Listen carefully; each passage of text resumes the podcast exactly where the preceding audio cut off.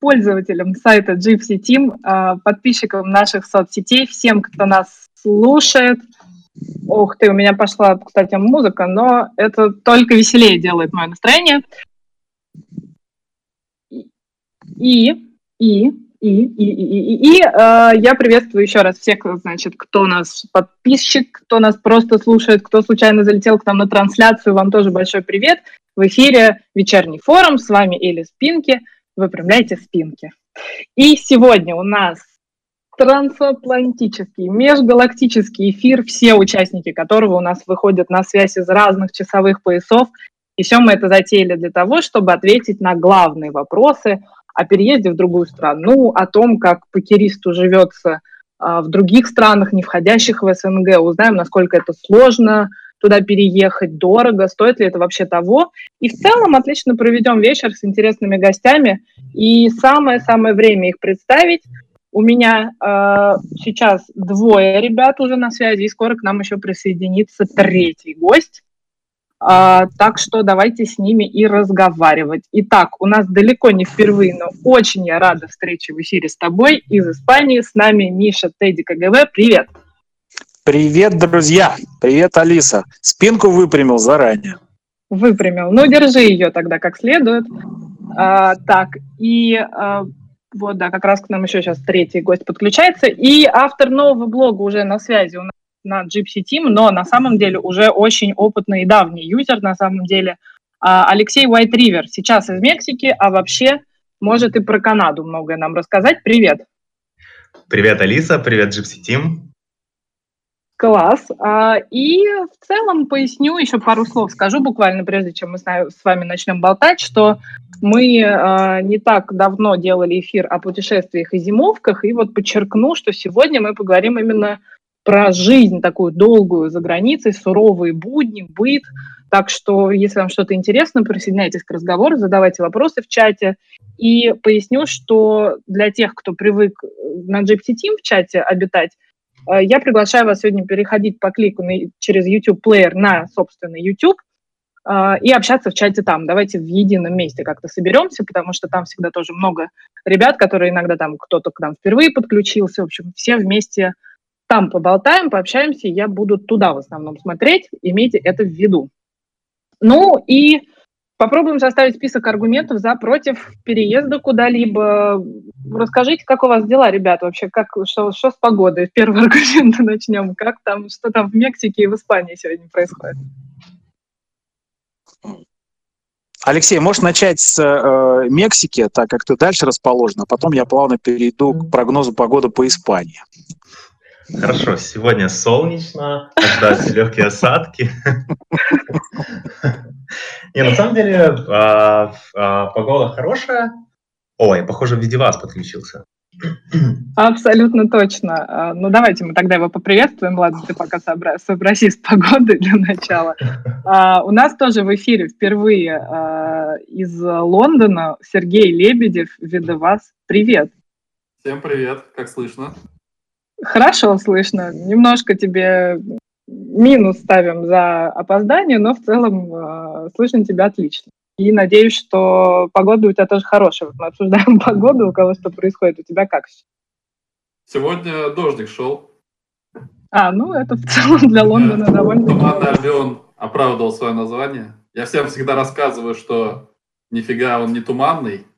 И, ага. как кажется, по сравнению с Москвой, здесь солнце раза в два, в три больше. Но сегодня порадовать слушателя не могу. Действительно, дождит. Не очень приятно. Ну, но, э, насколько я знаю, да, что все обычно считают, что в Лондоне только дождь, но он хотя и частый, зато очень часто сменяется еще чем-то. То есть там очень, надо просто... Очень, да, очень такая переменная погода. Опять же, большая разница с Москвой, где вот как э, затянет облаками, и две недели, две-три вот так стоит. Здесь буквально может меняться через день. День солнца, день дождь, день солнца, и вот очень быстро. И в течение дня тоже меняется погода. Так что... Ага. Завершая раунд погоды, могу сказать, что в Андалусии сейчас солнце, плюс 20, прекрасная погода. Вообще у нас в целом погоду больше 300 солнечных дней. И, ну, как бы название само по себе «Солнечный берег», «Коста дель Соль», оно полностью оправдано. А еще хочу сказать, что я был довольно сильно удивлен, что мы выбрали тему «Откуда лучше играть в покер», а не тему «Где лучше скрыться от коронавируса», что, мне кажется, ну, гораздо более сейчас актуальный вопрос и более хайповая тема. Как вы считаете? Так, тему коронавируса объявляем открытой. Да, погнали, собственно говоря. Я надеялась, что нам удастся ее обойти, но нет. А, я могу очень легко сказать, что прятаться надо в хижине, в лесу, на берегу неизвестного всем озера. Ну и, в общем-то, на этом думаю, что как бы, можно закончить эту тему. А, вот. Но я что-то с вами очень много смеюсь сегодня, постараюсь больше разговаривать, меньше смеяться. Значит, а, ну давайте, я предлагаю следующим образом поступить, кратко рассказать, кто где, кто как туда попал, а, основные поинты да, вашего пребывания. Конечно, всех очень интересует, сколько стоит жить там, где вы живете, так что сразу об этом упоминайте.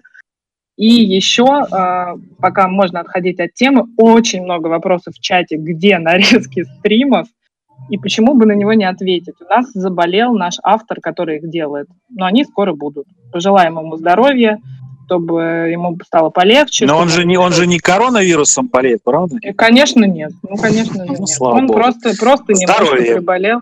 Да, здоровье, так что не переживайте, нарезки вернутся, они не ушли какое-нибудь ну, хорошо. и будут на месте. Вот. Так что возвращаемся к ребятам и к переездам. Ну, давайте, с кого начнем? Э, Миш, давай с тебя, собственно. Да, Ты у нас да, самый да, активный. Расскажи, я, видимо, я, видимо, и самый, самый э, опытный в плане э, переездов в хорошем смысле, потому что я э, начал ездить э, по миру больше 20 лет назад, ну, пожалуй, даже можно сказать 25 это лет назад. И э, ну, в э, плане э, того, насколько сейчас мир стал без границ, э, я думаю, что очень э, легко сравнить, как выглядел э, э, переезд на ПМЖ. Даже сейчас нет такого понятия ПМЖ, потому что, в общем-то, стоимость билетов э, настолько э, снизилась, и стоимость проживания в разных местах, э, она сейчас тоже... Только, Миш, сейчас только ВМЖ осталось. Да. Ну да, да, да, да, совершенно верно, да, Сереж, именно так это выглядит. Поэтому, там, если взять всю историю, то я, наверное, как бы во многих странах э, Европы э, проживал ну, несколько месяцев, а на постоянное э, место проживания вот в Испании перебрался больше 10 лет назад. Выбор предопределил э, климат э, и природа, которая, ну, мне очень по- подходит климат, э, поскольку я тяжело переношу э, повышенную влажность, особенно когда это еще в э, Прибалтике было в таком как бы режиме э, довольно прохладном и очень много серости. Это ну, психологически очень тяжело как бы удерживать на протяжении длительного времени. Как только появилась возможность, я, в общем-то, выбрал Испанию. Ну и в последнее время, последние пять лет у меня получается, что около шести месяцев я живу э, в Испании и около трех месяцев каждый год провожу в Америке, в Лос-Анджелесе и Лас-Вегасе. Если Лас-Вегас – это мировая серия летом, то Лос-Анджелес – это, собственно говоря, январь-февраль, откуда я вот только что вернулся. Это а серия LAPC. Каждый год. Здесь расскажи. Ну, да, вот как раз э, в Лос-Анджелесе это серия LAPC, которая э, начинается в середине января, заканчивается она вот буквально в начале марта.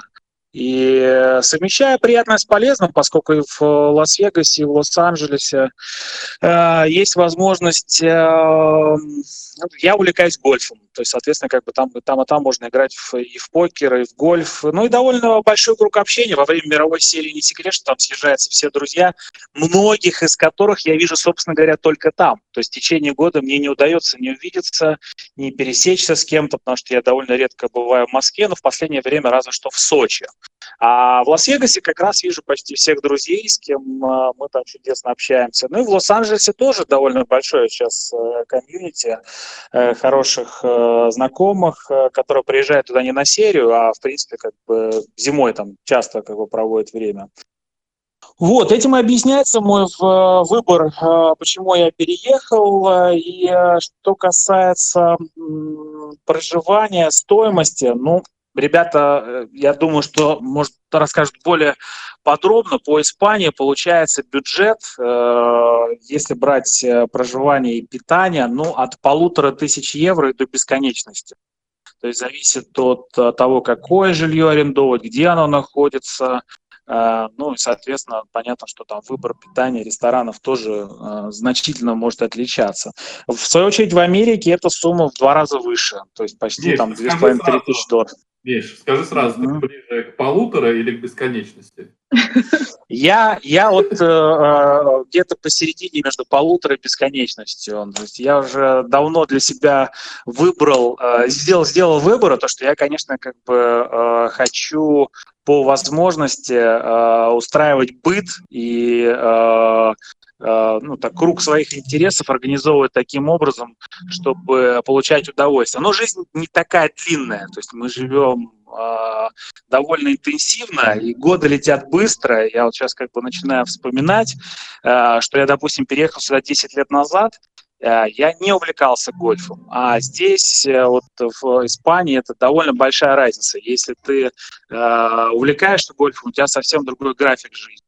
Поскольку здесь ну, огромная и, наверное, наверное, если увлекаешься гольфом, то в полтора уже не, не, не получится. Время. Да, уже точно не получится. Да, это уже ближе к бесконечности получается. Да. Ну и вот тебе сразу пишут в чатике, что от, от 1500 за две сотки можно снять комнату. Я думаю, что можно в целом оговориться, что понятное дело, что мы наших гостей спрашиваем про то, какой они жизнью живут и с чем они занимаются, но, естественно, если вспомнить какой-нибудь «Орел и решку», можно понять, что в любой стране можно очень круто экономить бюджет и по-разному жить, но вот... Может быть, может быть скажем... это просто было предложение Миши сдать ну да. Ну, насчет 200, насчет 200 я сомневаюсь, а в целом мне очень нравится, э, сегодня как раз опубликовали интервью с Юргеном Клопом из Ливерпуля, у него начали спрашивать про коронавирус, он говорит, а почему вы у меня спрашиваете? Я, вот, допустим, футбольный тренер, почему я должен отвечать на ваши вопросы по поводу коронавируса? И в этой связи, ну, конечно, как бы может быть много разных мнений, но с точки зрения как бы выбора жилья и стоимости, оно у каждого абсолютно абсолютно свое. То есть здесь ну, невозможно как бы выбрать какую-то золотую середину сказать, что да, вот за эти деньги это идеально. Поэтому на вкус и цвет, как вы знаете, ну, друзей нет. Но мы говорим о том, что когда мы сегодня говорим про цены, мы говорим о том, сколько нужно заплатить, чтобы жить как Миша Морозов в Испании. Mm. То есть вот, вот Видишь, так мы к этому подходим. А ты живешь там в каком-то, ну, небольшом, да, городе, городе, деревне? И, э, я, я живу на юге, это э, курортная зона, где Марбе, рядом с Малагой. Mm-hmm. Ну, то здесь э, население круглый год, когда не сезон, около 200 тысяч человек.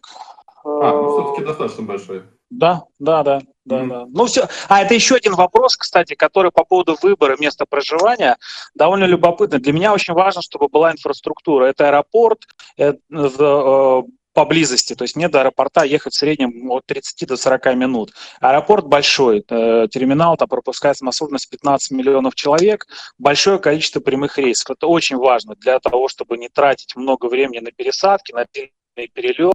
Э, второй момент, конечно, это инфраструктура, которая связана непосредственно с бытом. Это магазины, это аптеки, это, в общем-то, все, все, что э, необходимо. И, и часы работы тоже очень важно. Здесь ну, ты привыкаешь к тому или иному э, графику, и от этого уже отталкиваешься, уже выстраиваешь его. Я еще обязательно буду спрашивать какие-то у вас такие основополагающие темы про покер, но сейчас вот у нас такое предисловие, да, с которого мы начали, как кто где оказался, почему, и какие-то основополагающие вопросы. А, у тебя хотелось бы спросить просто, как ты переезжал, если не секрет, а ты не можешь ответить, что это секрет, потому что это тема нашей программы, поэтому рассказывай, как ты там оказался, то есть ты принял решение переехать в Испанию, что ты дальше делал? Ну, ты знаешь, мне, поскольку у меня гражданство Евросоюза, то с технической, юридической точки зрения это, в общем-то, выглядело так. Я принял решение переехать э, в воскресенье, в понедельник я уже переехал. Mm-hmm. То есть это в общем-то, не, не так сложно. Там, пожалуй, э, главная сложность, с которой ты сталкиваешься, это действительно найти, э, выбрать оптимальное жилье. Ну, поскольку у меня нет детей, то не было проблем с тем, чтобы это уже Сережа расскажет в Лондоне, как выбирать школу, как, соответственно, там выбирать детский mm-hmm. сад и организовывать быт для большой семьи. Это немножко посложнее и требует больше времени подготовительные. А, что касается, если переезжаешь один или вдвоем, то это гораздо проще. Ну и тем более у меня все-таки работа дистанционная, я не привязан к тому, чтобы каждый день ходить в офис, и поэтому достаточно спокойно могу организовать все в, а, находясь на расстоянии. Поэтому в момент, когда я решил переехать, у меня весь процесс прошел очень легко, и за это время я уже, правда, поменял три квартиры. Сначала я арендовал, сейчас я уже купил. И, в общем-то, все сводилось к месторасположению. То есть, опять-таки, это вопрос привычки. То есть где-то удобнее э, находиться было, потому что больше времени проходишь, ходишь пешком, где-то удобнее сейчас уже больше как бы привязка к машине и непосредственно боль в полям. Но это уже опять-таки очень индивидуально. Угу. Ну хорошо, сейчас перейдем э, еще к ребятам, они нам кратко о себе расскажут, и потом э, углубимся уже в дебри бытовые. Но мы должны, конечно, передать привет Михаилу Яковлеву, который невероятно активно себе, себя ведет в чате. Не могу его игнорировать, конечно. Миша, ты молодец, продолжай в том же духе. А, а всем, кто не знает, кто у нас гости, рекомендую читать описание под трансляцией. Там все написано, кто у нас, кто у нас чего. Так, э, я хочу дать э, слово, наверное, Алексею, потому что он пришел раньше, чем Сергей. И расскажи тогда себе. У тебя довольно такая насыщенная история, двойная, две страны, э, про которые ты хорошо знаешь, в которых разбираешься. Как ты оказался сначала в Канаде, потом в Мексике? А, еще раз всем привет. Я родился сам в Киеве, прожил всю жизнь в Киеве. Вот, но мне всегда как бы нравилось путешествовать, и я считаю, что покер дает нам такую возможность, то есть а, единственным, ну, одним из ресурсов является мобильность, и ну, просто в моем понимании не использовать это просто ну, как бы не то, что глупо, но просто незачем. Многие люди, которые работают в офисах, которые там могут выбраться там на две недели куда-то теплую страну, там в какую-нибудь Турцию, они ну, за, очень молча завидуют людям, которые могут даже зарабатывать, допустим, меньше денег, но которые могут работать вообще откуда угодно в мире. Mm-hmm. Вот, поэтому, поэтому первым моим таким опытом был поездка в Таиланд э, в 2010 году. Тогда еще Таиланд был, наверное, чуть-чуть другим, чем, чем сейчас. Он еще был не таким освоенным вот, включая покерное комьюнити. Мне вообще просто очень понравилось. Я понял, что ну, какой смысл жить в, в каком-то холодном Киеве или в холодной Канаде, если я могу просто путешествовать, зарабатывать. Покер тогда еще был, не умирал. Ну, ему тогда два года уже оставалось, но он еще протянул немножко. Вот, и я подумал, что, ну, как бы, что для меня это очень важно, и вот, и потом в конце 2010 года я переехал в Таиланд основательно жить, вот, но я, я прожил около года, и я подумал, хм, что-то мне надоело здесь, и я решил вернуться в Канаду, потому что я понял, что гражданство тоже не помешает. Вот. И потом я жил попеременно в Канаде, в Таиланде, в Киеве. Вот, так, так не мог определиться до конца, где стоит жить, потому что каждая, понятно, любая страна есть свои плюсы, есть свои минусы. Вот, но, в принципе, а, как бы э, для меня климат очень важен, то есть я не люблю холод, и поэтому на зиму я практически всегда уезжал куда-то в теплую страну. Вот. И... Зимовщик профессиональный. Да, да, профессиональный зимовщик. Вот, и опять-таки я думал, как, как рассказать именно про переезд, потому что для многих действительно, то есть многие просто покеристы живут в, в Украине, в России, в Беларуси, и просто они ездят на зимовки, там в Таиланд, на Бали, многие ездят, сейчас вот новая мода ездить в Мексику, а, поскольку, ну, опять мы этого коснемся позже, часовой пояс хороший и так далее. Вот.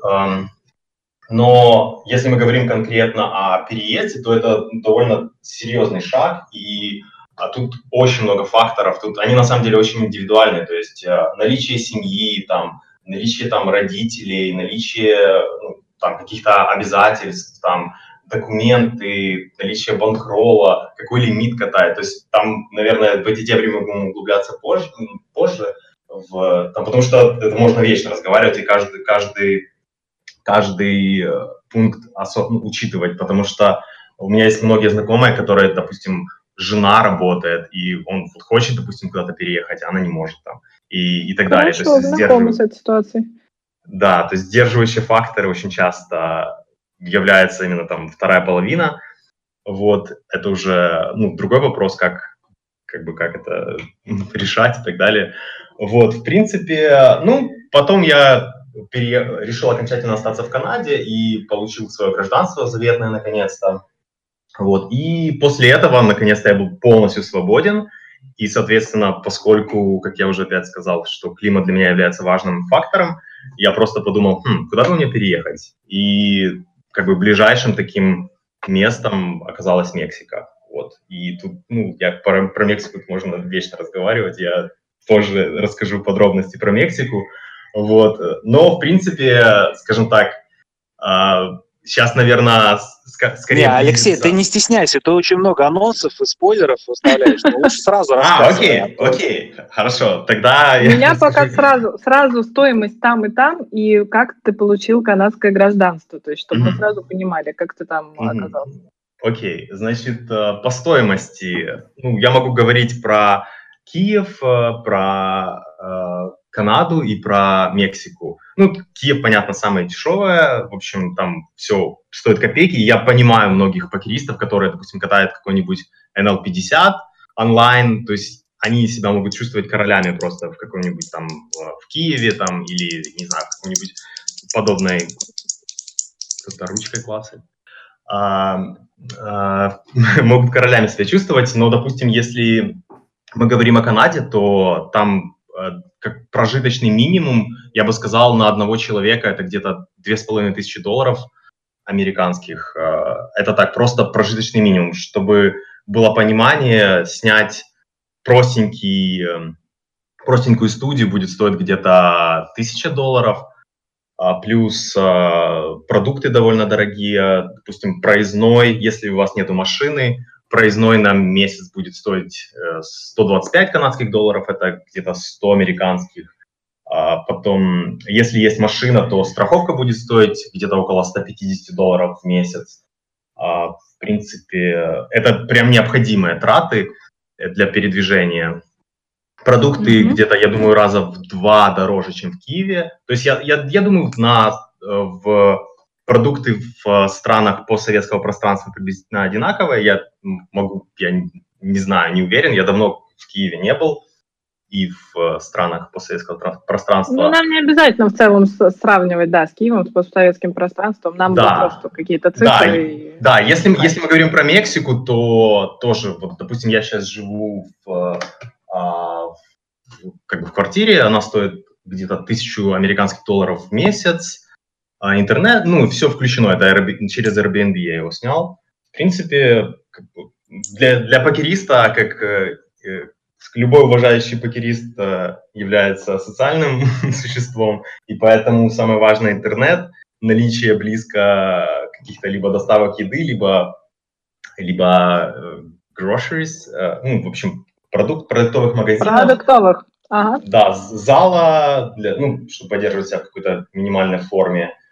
И лично для меня еще необходимо там, я люблю гулять там и так далее, то есть чтобы были какие-то, какая-то инфраструктура там в этом плане, то есть чтобы, допустим, а, допустим, в Канаде в этом плане идеально все, просто можно гулять и ну, огромное удовольствие получать. Допустим, в Мексике ага. с этим похуже, потому что тут просто, во-первых, ездят все как попало машины, то есть никто никогда тебя не пропустит, вторая, вторая еще особенность по Мексике, если мы уже затронули Мексику, поскольку я здесь уже, можно сказать, э, безвылазно около 8 месяцев, вот, а, Во-вторых, они все очень ты, громкие. что-то отош- ты отошел, отошел э, от темы. У тебя получилось э, тысяча за квартиру, а в целом сколько у тебя выходит? Да, а все, а все остальное, ну, а все, я думаю, где-то в пол- полторы тысячи можно вложиться.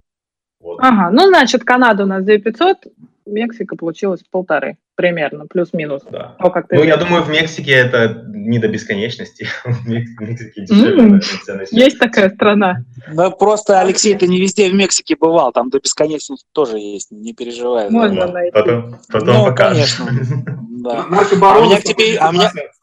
Ну да, да, Сереж, это верно. А у меня еще вопрос к Алексею. А там за две сотки можно комнату где-то снять у вас в Пуэрто Валарта?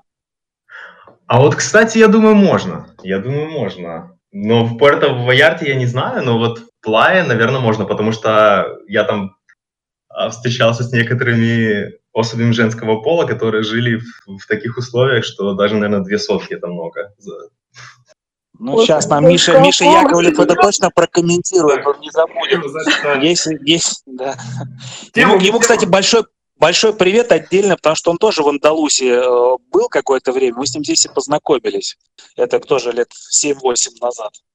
Ох, у нас вообще сейчас Миша Яковлев будет главный герой просто нашего эфира сегодняшнего. Но он шутки смешные шутит. Вот он, например, говорит, Алексей, что твоя фамилия подходит больше для переезда на Туманный Альбион, а не в Мексику. А еще, а тут извечный вопрос, сколько банкролл. Ну, как бы, немного разве в Мексике. Ага, окей. Да, кстати, если тебе там задавали в блоге вопросы, ты потом э, проследи, чтобы мы их коснулись, потому что я могу пропустить и вообще, честно говоря... Ну, в общем, я за чат отвечаю, что, скажем прямо. Ну, отлично, хорошо, с цифрами определились. Нет, Откуда- нет, Сережа ждем. Сережа мы ждем. Тысячи фунтов стерлингов. Да, и теперь, э, теперь ждем Сережу с тысячей фунтов стерлингов. Но все-таки, подожди, давай кратко. а Как у тебя с гражданством-то вышло в Канаде? Но кратенько, да? А, ну, кратенько, вообще у меня очень легко все получилось, потому что у меня со мной было э, высидеть там, потому что для, для того, чтобы подаваться на гражданство, нужно а, было высидеть мне 4 года, и мне тяжело с моими постоянными порывами куда-то поехать. Вот. Мне просто повезло в этом плане, что у меня мать, когда переехала в Канаду, а, она как бы У тебя сделала начала мама, да? да, да. Сначала у меня дядя переехал еще в 1999 году, потом мама переехала, и когда мы с сестрой уже приехали в 2009 году, мы уже приехали как э, постоянные жители. То есть у нас уже была как бы карточка, которая дает право иметь работу, иметь страховку, иметь вообще все, все, кроме э, я, я не мог голосовать, я не мог там работать в Сенате. Там. Ну, то есть, э, по сути, это то же самое, что гражданство, только только это уже... ну, то есть поэтому я вот эти вот все бумажные вещи, то есть я могу только рассказать, как я получал конкретно гражданство, а как самое заветное вот это получить статус резидента, это я сейчас вообще не, в курсе. Но я думаю, это Мгм. тоже все возможно, и там, я думаю, много есть программ, там, студенческих каких-то и так далее. Мгм. Так, ну вот, да, говорят, что самому ехать совсем другое. Но сейчас коснемся, что такое самому ехать со- совсем другое. Меня вот бу- очень будет интересовать вопрос э, тоже, сколько денег нужно именно на сам переезд. Поэтому кто уже выступил, э, если есть на, это, на этот счет соображения, то подумайте пока. А я передаю слово Сергею, слово Туманному Альбиону. А, Ну, расскажи твою историю. Мы за ней, конечно, следили тоже у тебя в блоге тщательно, но для тех, кто не в курсе, пожалуйста, расскажи. И сейчас как обстоят дела, что с уровнем жизни, может, он как-то у тебя менялся? А, Вот. я хотел уточнить э, вопрос насчет того, сколько стоил сам переезд. Это что имеется в виду?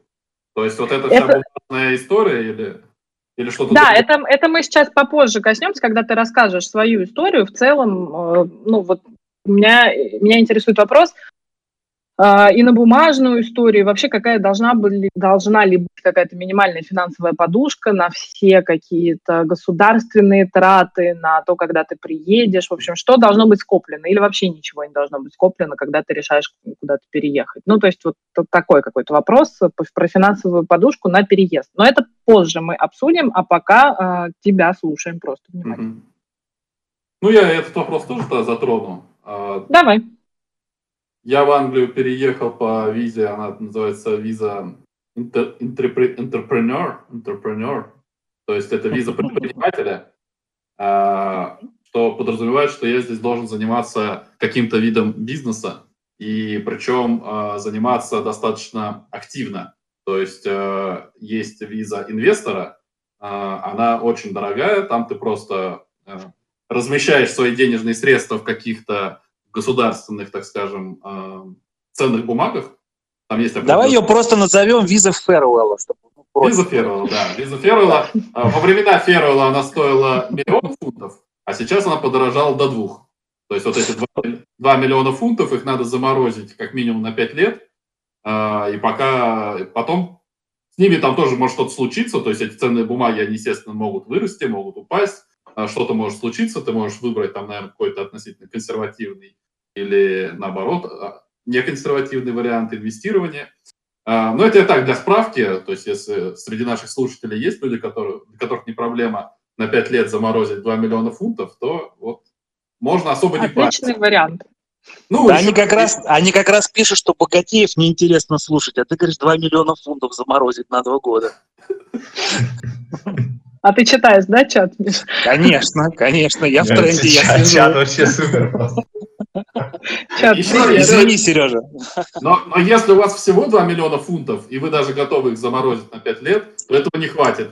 Потому что еще наверняка юристы вам во что-то обойдутся. Ну и, наверное, на что-то пожить тоже лучше оставить. Теперь э, немножко подробнее про вот мой тип визы, он подешевле. Mm-hmm.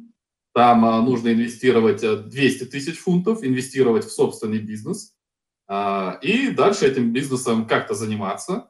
А, и также через 5 лет есть возможность подавать на вид на жительство, который в Англии называется ILR, то есть Indefinite Leave to Remain, означает, что ты уже свободен остаться, уехать, это у тебя карточка остается. Собственно, это, видимо, что-то похожее на то, что Леша рассказывал про Канаду. И уже там, после того, как ты получил indefinite leave to remain, там через год можно подавать на гражданство. А, и в итоге получается, что вся программа от момента переезда в Англию до момента, когда ты можешь получить гражданство, она занимает около 6 лет. И я сейчас нахожусь примерно в середине этого пути. Я переехал три с небольшим год назад. У меня сейчас очень важный ответственный момент, потому что у меня закончилась моя вот эта первоначальная виза, заканчивается в марте, вот в этом месяце. И я должен подать то есть я подаю на продление, э, и вот это продление, оно уже такой прямой путь к следующему получению. Это Будем очень... держать за тебя кулаки, Сережа. Да, вся эта история, она, она, наверное, может протекать по-разному. Вопрос в том, что вы, ты, кто что придумает в качестве этого бизнеса, кто что может придумать. Э, для меня это все стало довольно дорого уже сейчас, э, потому что я пошел по пути ресторана, у меня здесь были, есть знакомые, которые управляли рестораном, а, которым владели в, в долевой собственности. Вот. И их а, э, совладельцы решили выйти из бизнеса, я, соответственно, в него вошел. Но с рестораном получилось неудачно, он ни в какой момент не приносил денег, а после того, как, видим, какой-то такой первоначальный энтузиазм, на котором он еще держался около нуля, э, прошел, он стал скатываться в минуса довольно серьезные. Поэтому вот если говорить, например, про меня и мои траты, то они еще прилично возрастают из-за вот этой всей нагрузки. Сейчас у меня бизнес такой менее активный, оперативный, он связан с антиквариатом. Mm-hmm. Наверное, я все-таки не буду о нем подробно рассказывать, потому что есть, так скажем, во-первых, определенные сложности, во-вторых, я связан э, некоторыми обязательствами о неразглашении. Поэтому я вот, наверное, ограничусь э, вот этой информацией. Э, с ним все немножко попроще э, в плане текущих расходов, но с ним может быть сложнее из-за того, что этот бизнес, он менее, так скажем, прозрачный, понятный для вот этой вот проверяющей стороны, потому что... Когда Не всегда есть... публичный. Да, когда у тебя есть ресторан, все понятно. То есть это ресторан, в него он может работать какой угодно минус, но он открыт, в него каждый день кто-нибудь да приходит, что-то заказывает, вы все равно покупаете еду, вы платите повару, платите всему персоналу. И в этом плане э, деятельность этого бизнеса, она совершенно ясна. И их мало волнует, зарабатываешь ты на этом деньги, теряешь, э, потому что ты содержишь работников, ты платишь налоги с их зарплат. И, в общем, все устраивает. Здесь ситуация такая чуть менее э, очевидная, и это то, с чем мои определенные волнения связаны, потому что, как я сказал, у меня вот подходит этот момент подачи на продление, и а, это волнительный и такой трудоемкий для меня сейчас процесс. Но тут, Сережа, знающие специалисты сказали, что тебе, конечно, нужно было шаверму в Лондоне открывать. А у меня вопрос, у меня вопрос, Сережа, почему именно Лондон? Ну, если не говорить, что там Феруэл протопал дорожку, вот почему столько вариантов, на самом деле, там вот Канада, там Австралия, какая-то Новая Зеландия, то есть вот подобных стран? Я настолько много раз отвечал на этот вопрос, ну, в том числе вот друзья, приятели, меня все об этом спрашивают. И так как у меня на самом деле нет одного такого четкого, ясного, понятного даже для себя ответа, то я все время как-то немножко по-разному отвечаю. Зависит от того, хочу я ответить э, с юмором или более серьезно. Поэтому я сейчас вот постараюсь э, подумать, что вот я сейчас могу сказать по этому. Золотую середину давай. Да. Ну, во-первых, можно сказать, что э, если не знаешь, как поступить, делай как Феррелл и не ошибешься. Такой, да. Неплохо. Да, это такой он как бы наполовину юмористический ответ, а наполовину серьезный. А, дальше эм, я могу сказать, что за год до того, как я переехал в Англию, мы сюда приехали с семьей, я человек э, семейный, женатый, с детьми. Мы приехали сюда на, на полтора месяца просто вот провести время, как говорит э, Леша, мы свободные люди, мы можем путешествовать, надо этим пользоваться. А я понимаю, что я-то чуть менее свободен, потому что дети подрастают, и когда они пойдут в школу, уже это будет чуть сложнее осуществить. И вот как-то так довольно спонтанно мы решили в конце 2015 года полтора месяца провести в Лондоне, снять квартиру через Airbnb. У моей жены здесь живет двоюродная сестра, уже давно она замужем за британцем, она живет в Лондоне. А, и мы даже вот через нее договорились, что а, моя старшая дочь, которая тогда была 4,5 года, что она вот эти полтора месяца походит в английский детский садик, куда, соответственно, а, вот, э, ходят дети двоюродной сестры моей жены, чтобы тут сейчас ничего не спутать внимательно. Э. И вот мы как-то приехали, опять же, все было очень спонтанно и очень случайно. Место, где мы выбирали квартиру по Airbnb, э, это вот, э, надо понимать, что Лондон большой город, это было просто вот место рядом с этим садиком, с этим домом, где живет кузина моей жены. И вот мы просто так случайно оказались вот в этом районе, который называется Хаммерсмит. Тогда я еще не очень справлялся э, с произношением, сейчас вроде чуть получше. Э, и нам понравилось, вот, нам понравилось. Э, я до этого уже, наверное, лет 5-6 жил в загородном доме э, Подмосковье, сейчас это называется Новая Москва, вот эта вот присоединенная территория.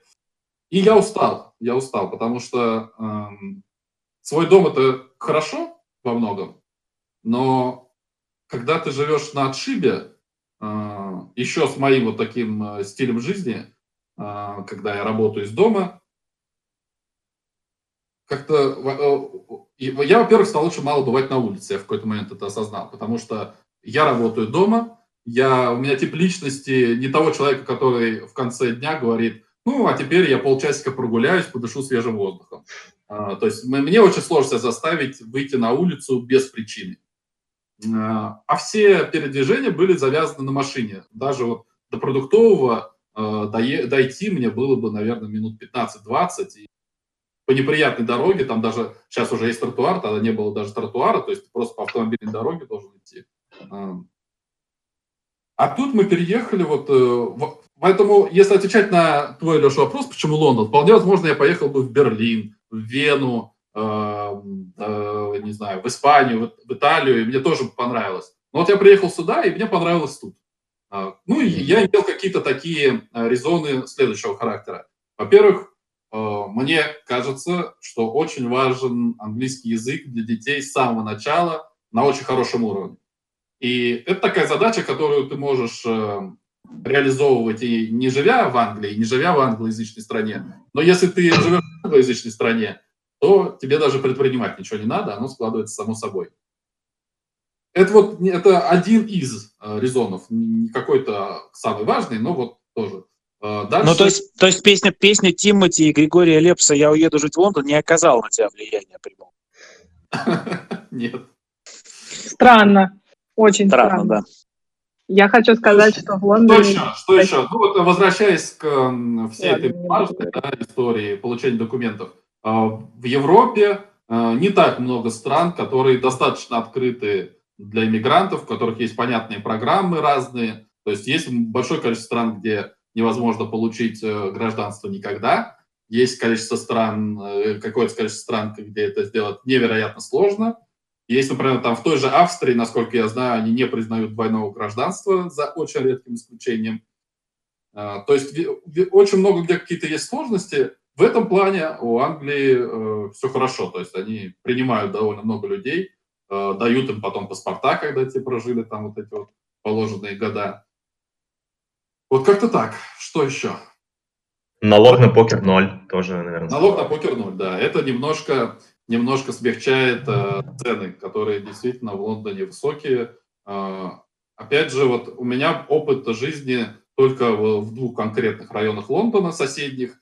Это западный Лондон, это не самый, это не Челси, это не Кенсингтон, но это на самом деле не так далеко. То есть до Челси мне отсюда не очень далеко. И можно, в Лондоне наверняка можно жить и дешевле, и снимать дешевле, но вот то, где живу я и снимаю, ну, очень дорогая жизнь выходит. Это серьезно, и у меня не было привычки считать деньги очень долгое время. Сейчас она появилась. Да, Сереж, антиквариат так, антиквариатом, а ты все-таки... Сумму я прослушала. А, сумма, ну, давайте, значит, сразу понимать, что я человек семейный, и я привык жить, э, вот, я говорю, у меня был собственный дом э, в Москве, и я готов был немножко по вот этой социальной лестнице спуститься вниз, но переезжать в совсем какие-то жесткие условия я не был готов. Ну, то есть, а зачем? Тогда уж я лучше останусь э, ну, в Москве, в принципе, мне было нормально, мне не было плохо. Или я, мне же не обязательно было жить вот в этом доме, я мог там переехать в саму Москву, попробовать ну, снять квартиру и пожить в городе. Это я к тому, что то, что я сейчас буду говорить, это, не, понятно, не, не самые дешевые варианты жилья. Когда мы переехали, мы сняли дом за две с половиной тысячи фунтов. А, две с половиной тысячи фунтов в месяц, и это еще на фоне некоторого падения цен после решения, вот этого принятого решения о Брексите был небольшой спад, том числе на цены. Mm-hmm. Это, значит, получается, вообще по, типу наших таунхаусов. Ну, дом. То есть это в черте города, но вот он по типу. Они очень часто такие, то, что здесь называется semi-detached, то есть дом, разделенный пополам. Э, слева, например, твоя часть, справа твоего соседа. И такое небольшое, э, небольшой, как сказать, не дворик даже, а вот э, просто небольшое пространство перед домом, где, в частности, вот выставляется мусор, когда э, его там должны увозить. Оно бывает разное, бывает совсем малюсенькое, бывает чуть побольше. Дальше заходишь, вся, весь первый этаж, ну, то, что у них ground floor называется, а, а по-русски первый этаж. Это обычно общее пространство, гостиная, кухня, столовая, что-то такое. И дальше выход в небольшой садик. Почти у всех этих домов вот в этом районе есть еще свой садик. А наверх, э, на втором этаже, и третий там был мансардного типа. На втором этаже три было изолированных спальни, соответственно, а, наша, и у детей у каждого была своя. Не очень большие, а, но три отдельных комнаты. Общая ванная там была на все три комнаты, не было отдельный мастер-бедрум, такого не было. И наверху мансардного типа помещения, которое я под свой офис. Я оттуда работал, там он такой с большими окнами, очень светло там было. В Лондоне много солнца, это правда. И я, вот мы там год прожили. Ну, большой дом такой на большую семью, окей. А, с учетом того, что ты там в целом живешь э, довольно-таки долго, может быть, ты можешь прикинуть примерно на, одно, ну, вот на одного человека, сколько стоит жить приблизительно, ну, сильно себя все-таки не ограничивая, но тем не менее не снимая прям огромный дом. И, ну, учитывая продукты все-таки и все остальное. Ну, я думаю, что я думаю, что полторы-две тысячи фунтов, наверное, это минимум. Ну, если мы... Это минимум. Это если мы... А ну, у тебя... Мне сложно, на самом деле, сказать, потому что я сильно больше трачу. Но я думаю, что, наверное, меньше, ну, просто нет смысла. Зачем? Если мы говорим об игроках в покер, которые могут выбирать, то если меньше этого, то ты ну, совсем будешь себя во всем ограничивать. Ну и какой смысл тогда, в общем? Угу. А у тебя вот при вот этом а, большом доме с, со всеми остальными тратами сколько примерно выходит? Ну, я так тебя немножко а, уже прижимаю к конкретным цифрам. Да, давай я не буду говорить, вот сколько у меня выходит, но я просто могу еще рассказать, и станет понятно, что это То есть, вот, э, допустим, школа, да, а, у меня ходил один ребенок в школу, сейчас ходит уже два ребенка, э, два ребенка в школу, младший тоже пошел с этого года. А мы а, ходили сначала в одну школу, там то, что называется у них term, да, это три места, получается, три, три вот этих терм в году, стоил три с половиной тысячи фунтов. Значит, у нас получается, что за год у нас выходило там тысяч двенадцать, потому что еще там немножко сверху капало. Это 12 выходило в год. Ну, то есть примерно, примерно тысяча в месяц уходило еще только на школу. Здесь важно понимать, что школы есть частные, а есть государственные. То есть э, и государственные есть нормальные, есть хорошие. И это тот момент, где это не обязательные траты. Но э, у меня так. Э, вот. А сейчас они ходят, во-первых, ходят два, а во-вторых, в более дорогую школу. И поэтому там получается уже не, не, не тысяча фунтов у меня в месяц на школу, а у меня на школу уходит там три с лишним. Нет, ну тысяч три. Две шестьсот, две шестьсот я, кстати, читал недавно. Две шестьсот я трачу каждый месяц только на школу, на двоих детей. Вот. А Понятненько. Когда, а когда старшая, старшая ходила в школу, младший ходил в садик, а садик не дешевле, вообще не дешевле. То есть э, вот так, э, такие вещи. Ну, продукты, продукты на самом деле, наверное, достаточно дорогие. Вот продукты – это то, что я не считаю, никогда не считал э, именно траты. Ну, как-то так я могу себе позволить, то что-то тут пытаться экономить, не знаю, не, не привык. Сереж, ну, вот антиквариат антиквариатом, а все-таки в онлайн-то ты играешь? Вот, да. я только хотела предложить, давайте к покеру переходить давайте. постепенно, потому что все очень хотят об этом услышать. Давайте и про часовые пояса поговорим, и я Мишу перебила, может быть, он что-то конкретное? Нет, я задал конкретный вопрос, Сережа, мне очень интересно. Играет ли он? Не отпустил, не отпустил ли он свои лимиты в онлайне? Uh, нет, не опустил. Uh, ну, тут какие-то разные периоды были. Uh, во-первых, вот что я должен сказать, что как-то так совпало, что когда я переехал, во-первых, у меня вот здесь такой начался более упорядоченный образ жизни со всеми этими школами, садиками. И я как с самого начала на, начал вставать по утрам, э, чего в Москве я не делал. В Москве я очень долгое время жил в режиме, когда я ложился часов в 6 утра спать. Э, потом немножко стал смещаться, но все равно очень долгое время ночной образ жизни у меня был. А здесь я как-то сразу переключился, и, по сути, вот э, все это время живу дневной, дневной у меня образ жизни. Э, возможно, я где-то немножко теряю в плане ожидания и наличия игры, но не факт, э, потому что тоже как-то сместилось. Э, в свое время же все-таки в онлайне американцы были, и там все больше было на, на вечер рассчитано. А сейчас нет такого большого перекоса в плане... Когда я говорю ночные часы, естественно, говорю по Москве. Вот, поэтому э, вот я встаю с утра, э, мы отводим детей в школу, часто после этого заходим в какое-нибудь кафе позавтракать, и после этого я сажусь за компьютер, а дальше с учетом как бы играемых мной лимитов обычно это выглядит так, что либо игра есть, и я играю, либо ее нет, и я не играю, а, э, не знаю, делаю какую-то работу аналитическую, либо просто отдыхаю, а, смотрю что-то в ожидании. Но ты, в общем, плотно, постоянно играешь в ожидании. У меня был, у меня был период, вот я сейчас скажу, это было в прошлом году, и получается, что где-то э, в середине весны э, вот интересной мне игры ее не стало. И я вот э, где-то месяца два-три был в каком-то непонятном самого себя режиме, когда э, вот я по сути не, не, ну, не играю вот, вот на регулярной основе. Так иногда где-то что-то. Э, и это меня э, сильно выбило из колеи. То есть у меня сначала там э, был довольно серьезный даунстрик, проиграл прилично, а после этого как-то игры нет. И кажется, что и непонятно, где зарабатывать, а вот эти вот все текущие расходы, они продолжают э, и продолжают накапливаться, и везде надо платить. И, и вот я, наверное, с того момента и начал немножко внимательнее относиться к своему банкроллу, к своим расходам, и хотя бы так, ну, прикидывать, как оно идет, потому что если ты живешь здесь и не зарабатываешь прилично, то довольно быстро можно проесть, так скажем, накопление. А мы лимиты можем назвать?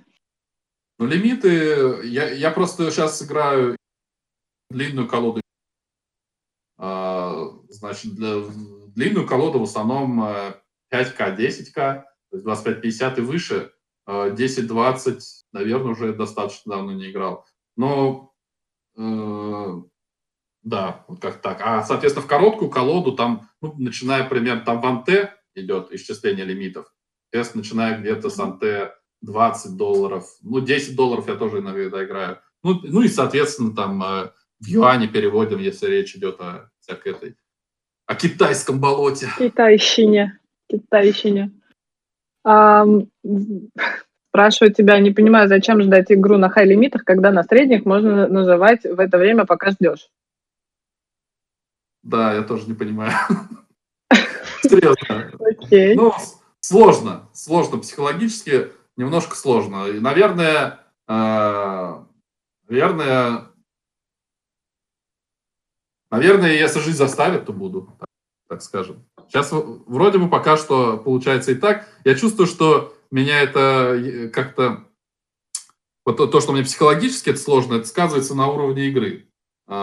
То есть, наверное, когда вот я буду чувствовать необходимо, что надо играть, я, может быть, как-то более ответственно буду к этому подходить. А так все время какое-то ощущение, что как будто бы, ну, ты сейчас даже не всерьез работаешь, а просто ждешь, когда будет э, что-то э, на самом деле интересное. И в таком режиме голова отдыхает, так скажем, не хочет всерьез работать, ты легче блефуешь, э, легче калируешь в каких-то граничных ситуациях ну и так немножко к деньгам относишься по-раздолбайски, так скажем. Вот. И, когда потом это осознаешь, наоборот, из-за этого начинаешь сердиться на себя, как-то злиться, что как, ну, как будто бы ты э, не как будто бы, а так и есть, как-то непрофессионально подходишь. И это все приводит к какому-то такому э, комку негатива. А вот на таких лимитах после большой паузы, насколько сложно тебе было вернуться и насколько прям серьезно пришлось впахивать? Ну, я, наверное, с сентября нахожусь в очень, в очень плотном режиме, то есть не надо даже в слишком плотном. А, а вот а... у меня вопрос еще, Сергею. Когда... Я помню, ты... Я давно читал твой блог, я помню, ты писал, что у тебя такой склад характера, что ты больше выезжал обычно на своем таланте, то есть не на, не на математике и так далее, и тебе как бы заставлять себя там работать в этих всяких солверах и так далее, то есть ты вообще не, не понимаешь зачем это и так далее, то есть нет мотивации. Ну, расскажи, как это поменялось, и много ли ты там затрачиваешь от солвера и так далее. Ой, это вот похоже на то, что я как раз спросила. да, ну спасибо, ты прям развернул. ну, теории прилично больше приходится заниматься, потому что если было время, когда, ну, так скажем, вот если говорить про мою основную дисциплину, это капы, то есть игра коротким стеком с ограничением в 20 больших блайндов, я думаю, что all time э, на старте я выиграл, наверное, больше всех там. Но в каждый конкретный момент времени э, почти всегда был кто-то, кто играл лучше меня. Ну, я играл и одновременно с Туртеллером, который Туртеллер миллион выиграл в капах за год. И сейчас ребята очень сильные и мотивированные. Я думаю, что были несколько было отрезков, где я, может быть, был топ-1, топ-2. Большая часть времени скорее вот такой э, сразу за ними. Вот. И, в принципе, еще года два назад э, я уже почувствовал вот это вот, э, э, ну, такую э, очень сильную, сильные изменения в технике игры, э, вот, солверные, когда э, люди стали э, делать вещи совершенно для меня непонятные, неинтуитивные, но получалось так, что, а, в общем-то, в игру попадать я все равно успевал, а если за, игрок, за столом находился рекреационный игрок, то, по сути, мое ожидание было примерно такое же, как у ребят, которые технически были значительно сильнее меня, но вот за счет каких-то подстроек, а, за счет, может быть, того, что у, у меня ну, где-то, да, может быть, ну, не знаю, может, это не, нехорошо прозвучит, больше таланта, может быть, не больше таланта, наигрыш, все вместе. Ну, в общем, получалось так, что э, мотивации, на самом деле, так сильно изучать техническую сторону не было, потому что я зарабатывал примерно столько же без этого. А сейчас, э, ну, как бы они еще идут вперед, и уже того моего уровня не хватает. Я чувствую, что меня э, во многих очень спотах просто разрывают. То есть, если раньше у меня не было такого ощущения, было ощущение, что да, ребята делают что-то новое, что-то интересное, то сейчас ну, я просто начинаю плыть и, и теряться, так скажем. Вот. Если совместить это с тем, ну, наложить на то, что я играю две дисциплины, и на самом деле я больше играю с короткой колодой сейчас, чем с длинной, то такой для меня сложный момент. То ли мне вообще перестать играть э, в длинную колоду, то ли все-таки чуть находить больше времени и тоже изучать, так скажем, вот эту теоретическую. Но на таланте, да, наверное, не выйдешь в 2020 году на высоких лимитах. Сложновато. На таланте mm-hmm. не выйдешь в Лондон. Правильно я понимаю? То есть нужно все-таки солверами заниматься.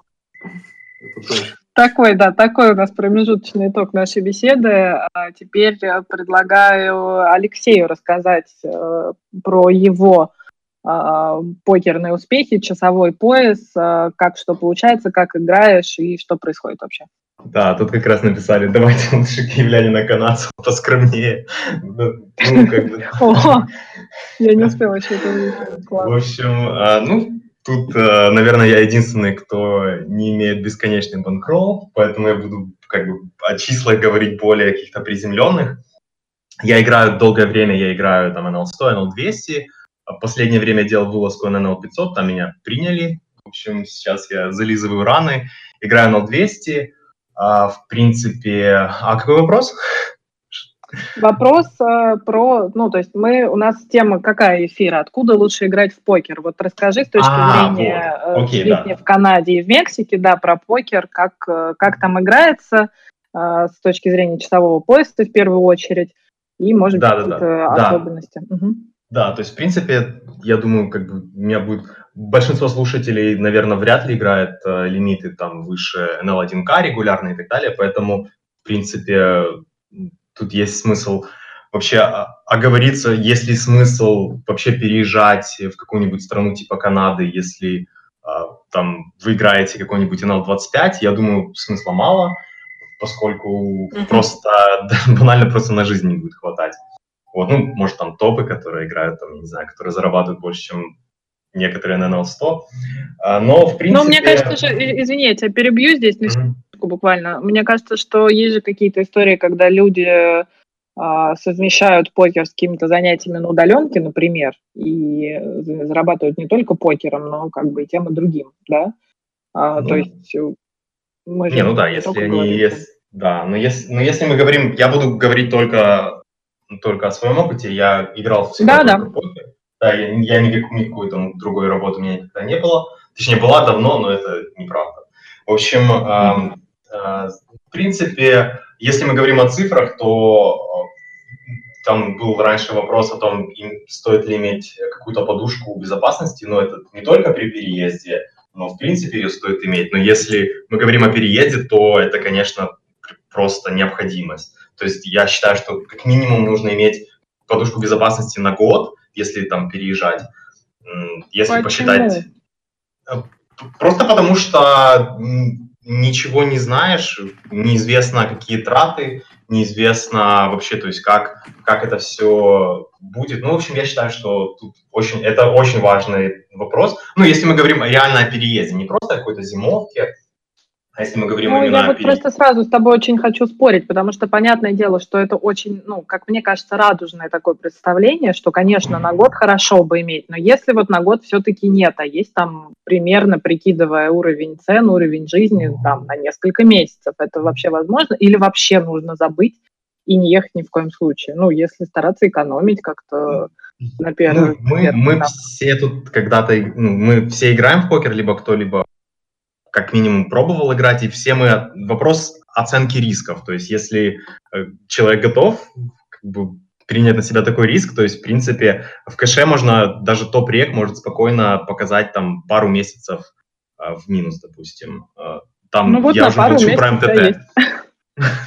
Ну да, то есть если, если там турниры, это вообще, то есть я про турниры тут, наверное, Миша скорее может рассказать, но там, я думаю, это еще, еще сложнее. Но, в общем, я думаю, что, конечно, подушка безопасности, особенно если, если есть семья и дети, то есть это вообще, то есть даже ну, не обсуждается. Просто оказаться в другой стране без банкрола, ни, никого не зная, я думаю, это просто ну, это может оказаться большой ошибкой. Угу. Вот, так, поэтому... ну и возвращаясь к тому, как ты играешь. А, да, ну, в принципе, играю, сейчас у меня не самый э, простой был период в покере, я думаю, надеюсь, он закончился. А, в принципе, он, все вот эти вот периоды, когда очень не складывается в игре, они очень хорошо мотивируют э, развиваться и работать над игрой.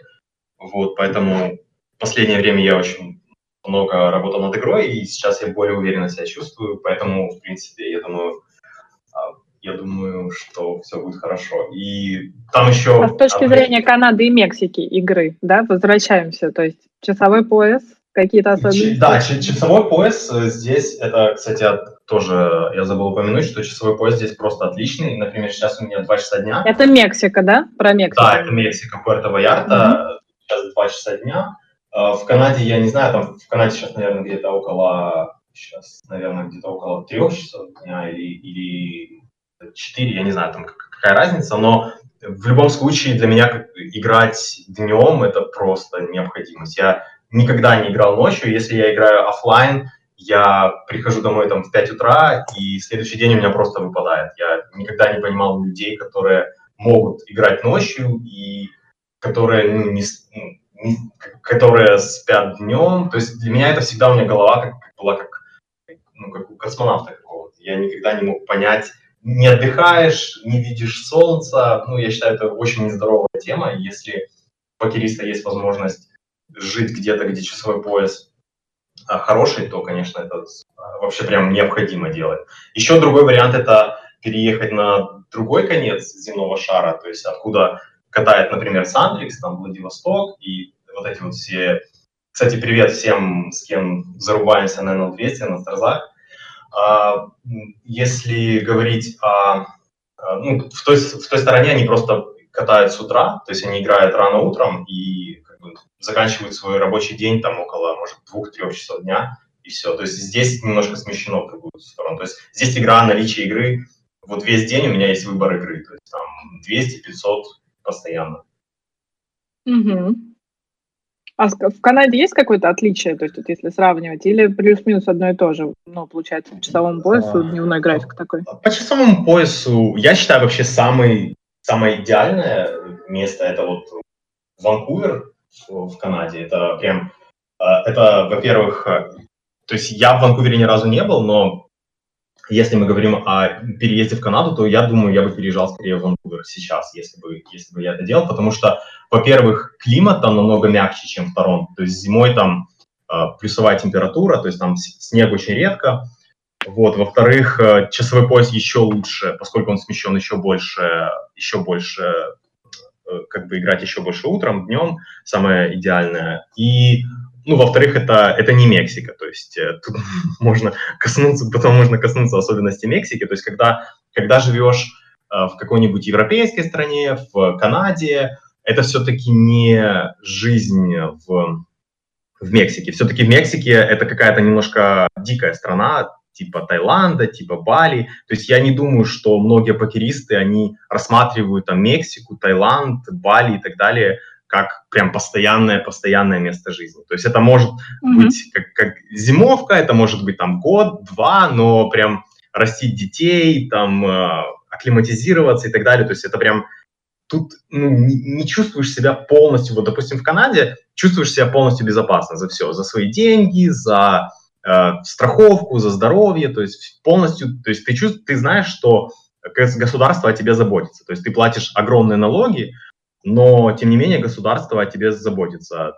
Такого ощущения как бы нигде нету. То есть в Украине тоже такого ну, ощущения не было никогда. Вот. Поэтому, поэтому, в принципе, если рассматривать именно как переезд, то я бы рассматривал только какую-то страну первого мира, а Канада, там, э, Англия или Испания, что-нибудь такое. Ну вот что-то из этих стран. Какой у нас удачный получился, смотри, набор гостей. Прям удивительно совпадают с твоими идеальными странами.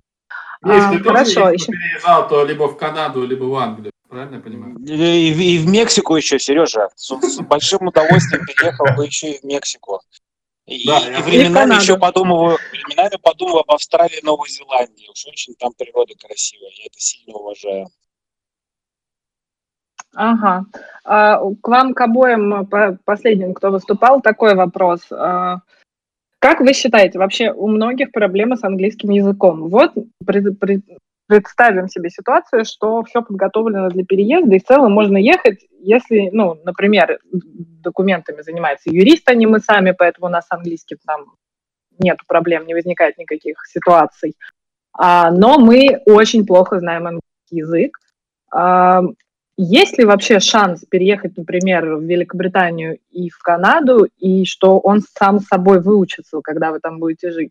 Или это без шансов, и нам нужно обязательно еще настраиваться на а, изучение английского языка в любом случае? Ну или там французского, если в Канаду, или во Францию. Хороший вопрос, я, пожалуй, отвечу первый. Ну, язык сам собой не, не выучится, я знаю по себе. Я как первый раз я был в Канаде в 2009 году, у меня разговор был там на уровне London is the capital of Great Britain, но ага. в принципе сам собой он не выучился. То есть пока я не начал, а, пока я не начал активно, то есть как покерист понятно, что то есть у меня не было какого-то ну, то есть у меня не было работы, у меня не было необходимости с кем-то общаться. Если у меня были какие-то друзья, то есть то они были русские, вот, поэтому он сам собой, безусловно, не выучится, поэтому тут нужно прилагать какие-то усилия, либо там использовать, если там сайты знакомств какие-то, либо там какие-то находить на какие-то а, группы. А, еще сайты знакомств звучат неплохо, как. Ну, я по сути так его, я по сути так его и выучил, в принципе. То есть, а, ну вот.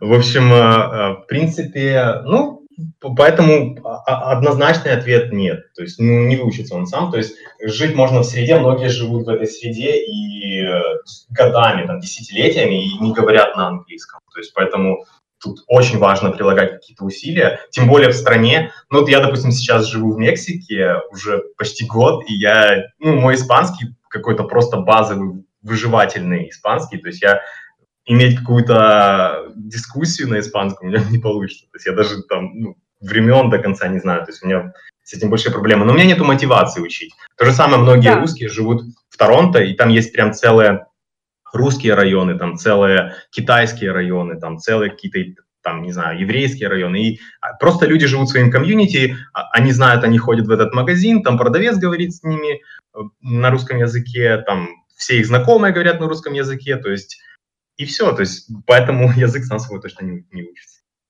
Ну да, но это если... Я, конечно, имела в виду что-то вроде того, что ты стараешься как-то общаться и разговаривать, стараешься находить какие-то э, мероприятия или каких-то людей, с которыми ты можешь поговорить по-английски, но, тем не менее, не сидишь и не учишь его ну, так, как привыкли а, люди обычно учить, да, то есть по каким-то вот, урокам вот, или...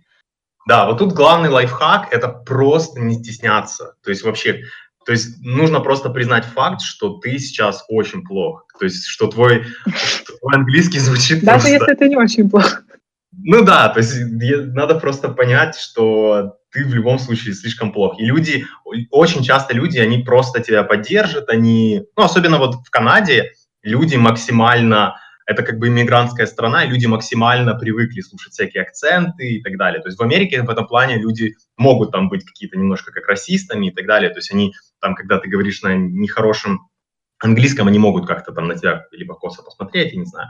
Но в, в Канаде это самое, ну, люди, как говорятся, uh, nicest people да нет, на самом деле в Америке они тоже очень спокойно относятся, но отвечая на вопрос Алисы, я все-таки хочу сказать то, что э, вопрос же заключается в том, что, ну, у нас, ладно, передача достаточно толерантна, тем не менее, ну, а если человек не мой, он же переезжает, это же не является как бы проблемой.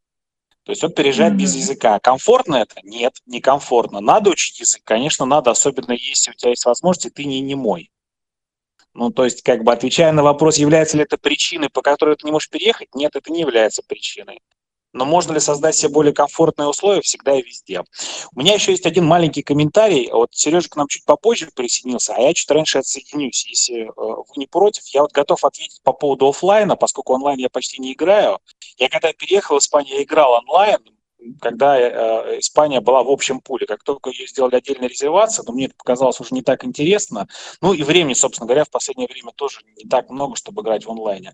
А относительно офлайна, ну, сейчас так сложилось, что за последние 10 лет резко изменилась ситуация с точки зрения приоритетов при выборе э, турниров, серий и, собственно говоря, графиков поездки, поскольку, к сожалению, к большому PokerStars, ну, как-то стал по ряду причин, я думаю, что изменения в команде, изменения владельцев, э, людей и так далее тому подобное стал гораздо хуже организовывать серии, и в Европе практически ну, интересных серий не осталось. Ну, можно с большой натяжкой назвать, наверное, Барселону, которую они сейчас пытаются возродить и сделать э, вот там большую серию по 25 тысяч, которая в этом году пройдет с большими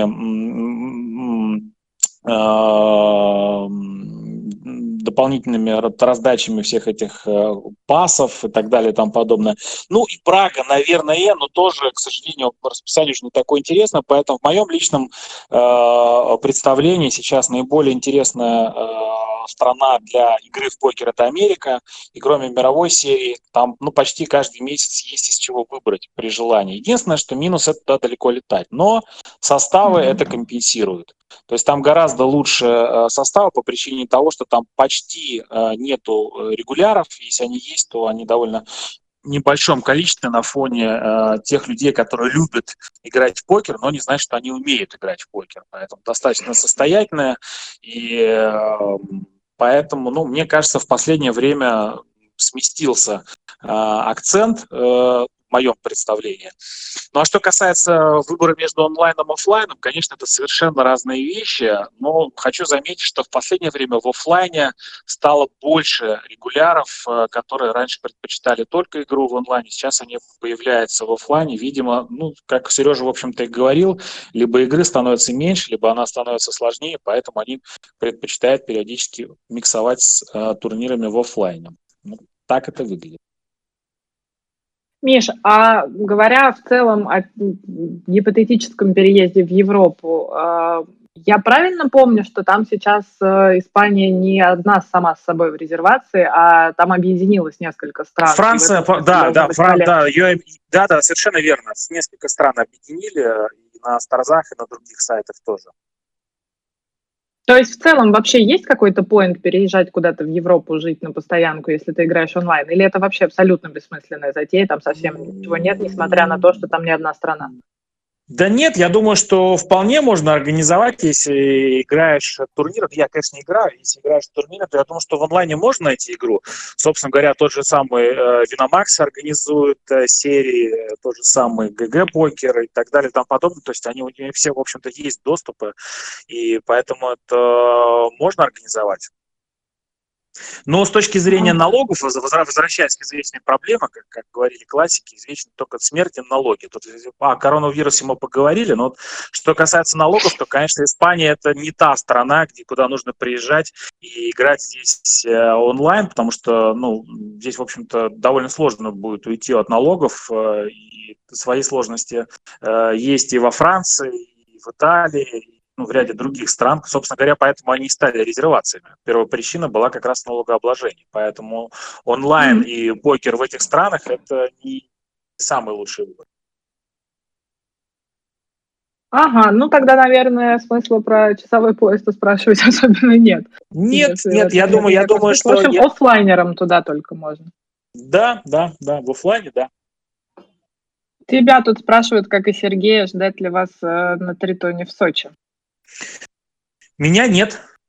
А, я думал, Миш, По ты... какой причине? Я думал, ты пораньше уходишь, потому что у тебя уже самолет.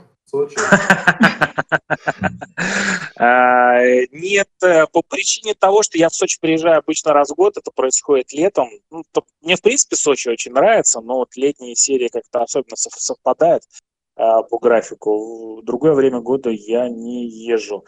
А что касается Тритона, я никогда на этой серии не был. То есть там такой уровень как бы боинов, это Сережа больше прокомментирует с точки зрения того, это выгодно и хорошо ли это. Я думал, Миш, ты скажешь, я в Сочи езжу один раз в год, и в этом году уже съездил. Нет. Больше не, не буду. Я, да, я, я буду. То есть у меня завтра самолет в Москву, у меня там э, какие дела, а, а послезавтра прилечу в Сочи, там четыре турнира по Шардеку, на них и сосредоточимся. Ну, Ой, я на этом... Разрешите, разрешите мне на этом откланяться. Сереж, тебе большой удачи в Сочи, будем за тебя болеть. Э, Алексей, тебе удачи в э, Мексике, а Алис просто крепко обнимаю. Друзья, всем Миш, было вечера. тебя... Счастливо, Очень Миш, было да. тебя мало. Я жду тебя в новых эфирах. Мне Договорились. Договорились. Спасибо, спасибо. Всем пока. Счастливо. Пока. Так, и вот нас осталось уже меньше. Какой-то еще был вопрос, да? Про, англи... а, ну, про английский язык уже обсудили. Я могу вот э, насчет э, личного опыта просто добавить. У меня все друзья, приятели, после того, как я уже прожил здесь в Англии 2-3 года, они все говорили, ну, у тебя, наверное, уже теперь английский вообще там э, очень сильно вырос уровень, и, наверное, там чуть ли не как носитель говоришь. А у меня за э, годы жизни здесь, в Лондоне, я не могу сказать, что сильно вырос э, уровень английского языка, потому что он так уже какой-то был ну, такой слабенький, но объясниться можно. А э, если ты игрок в покер, ты довольно быстро понимаешь, что тебе приходится, э, как бы, в каких ситуациях тебе приходится по-английски говорить, ты выучиваешь определенный набор фраз, слов, которые тебе нужно использовать, и дальше он растет довольно медленно, если ты вот именно не прикладываешь усилий, но а, просто Алис, ты сказал, что учить язык, да, ты имеешь в виду там сидеть, как-то корпеть над учебником или еще что-то. Ага.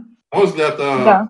учить, прикладывать усилия, это именно лично для меня. Это вот как бы постоянно а, общаться, постоянно а, попадать вот в эту не очень комфортную ситуацию, где, как сказал Леша, действительно все время понимаешь, что твой уровень слабый, что ты на что-то не понимаешь, что ты что-то не можешь объяснить.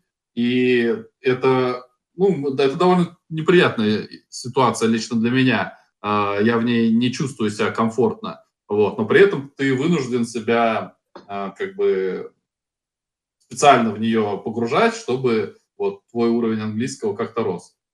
Поэтому это, это очень большая разница с ситуацией, когда люди переезжают э, в другую страну и у них есть какая-то работа, э, да, когда они ходят, где у них появляются коллеги, с которыми они вынуждены, а дальше, может быть, и с удовольствием говорят по-английски, и там, естественно, вот э, словарный запас у тебя начинает расти довольно быстро. А здесь ты понимаешь, мне нужно тут сказать то, там сказать то, и все. И вот э, и ты консервируешься в этом состоянии. А, ну да, это легче всего этого... по пути наименьшего сопротивления. Из э, этого тезиса как раз, мне кажется, вытекает еще такая подтема, как э, в целом социализация на новом месте нужно ли искать друзей по приезду? Как это делать? Как вы считаете, лучше погружаться а, в общество людей, которые живут постоянно в вашей стране, ну, то есть такие native, да, ребята, или а, поискать какое-то русское комьюнити тоже, чтобы в нем общаться. Какие есть а, на этот счет советы? Потому что в целом социализироваться покерным игрокам не всегда просто. А уж на новом месте, если особенно нету знакомых э, стране. Что бы вы порекомендовали делать? Тут пусть Сережа начнет.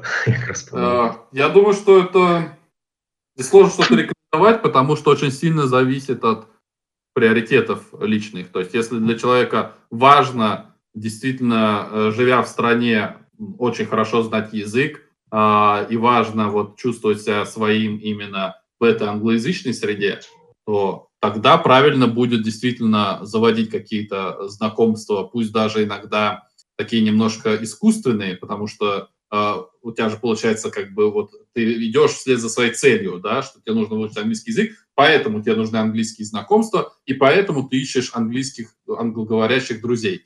А, ну, это не значит, что не найдешь и хороших друзей при такой постановке вопроса, но все равно в этом немножко есть такая искусственность, да, что я ищу специально англоязычных друзей. И такие э, как бы, техники, они могут быть разные. Если у тебя есть дети, то самым естественным и легким способом будет начать общаться с родителями э, детей, которые ходят вместе с твоими детьми в детский сад, в школу, тем более, что постоянно все равно это происходит само собой. Очень много каких-то, то, что здесь в Англии называется coffee morning, когда с утра отвел детей в школу, и все собираются там поговорить о детях, о школе, о прочем.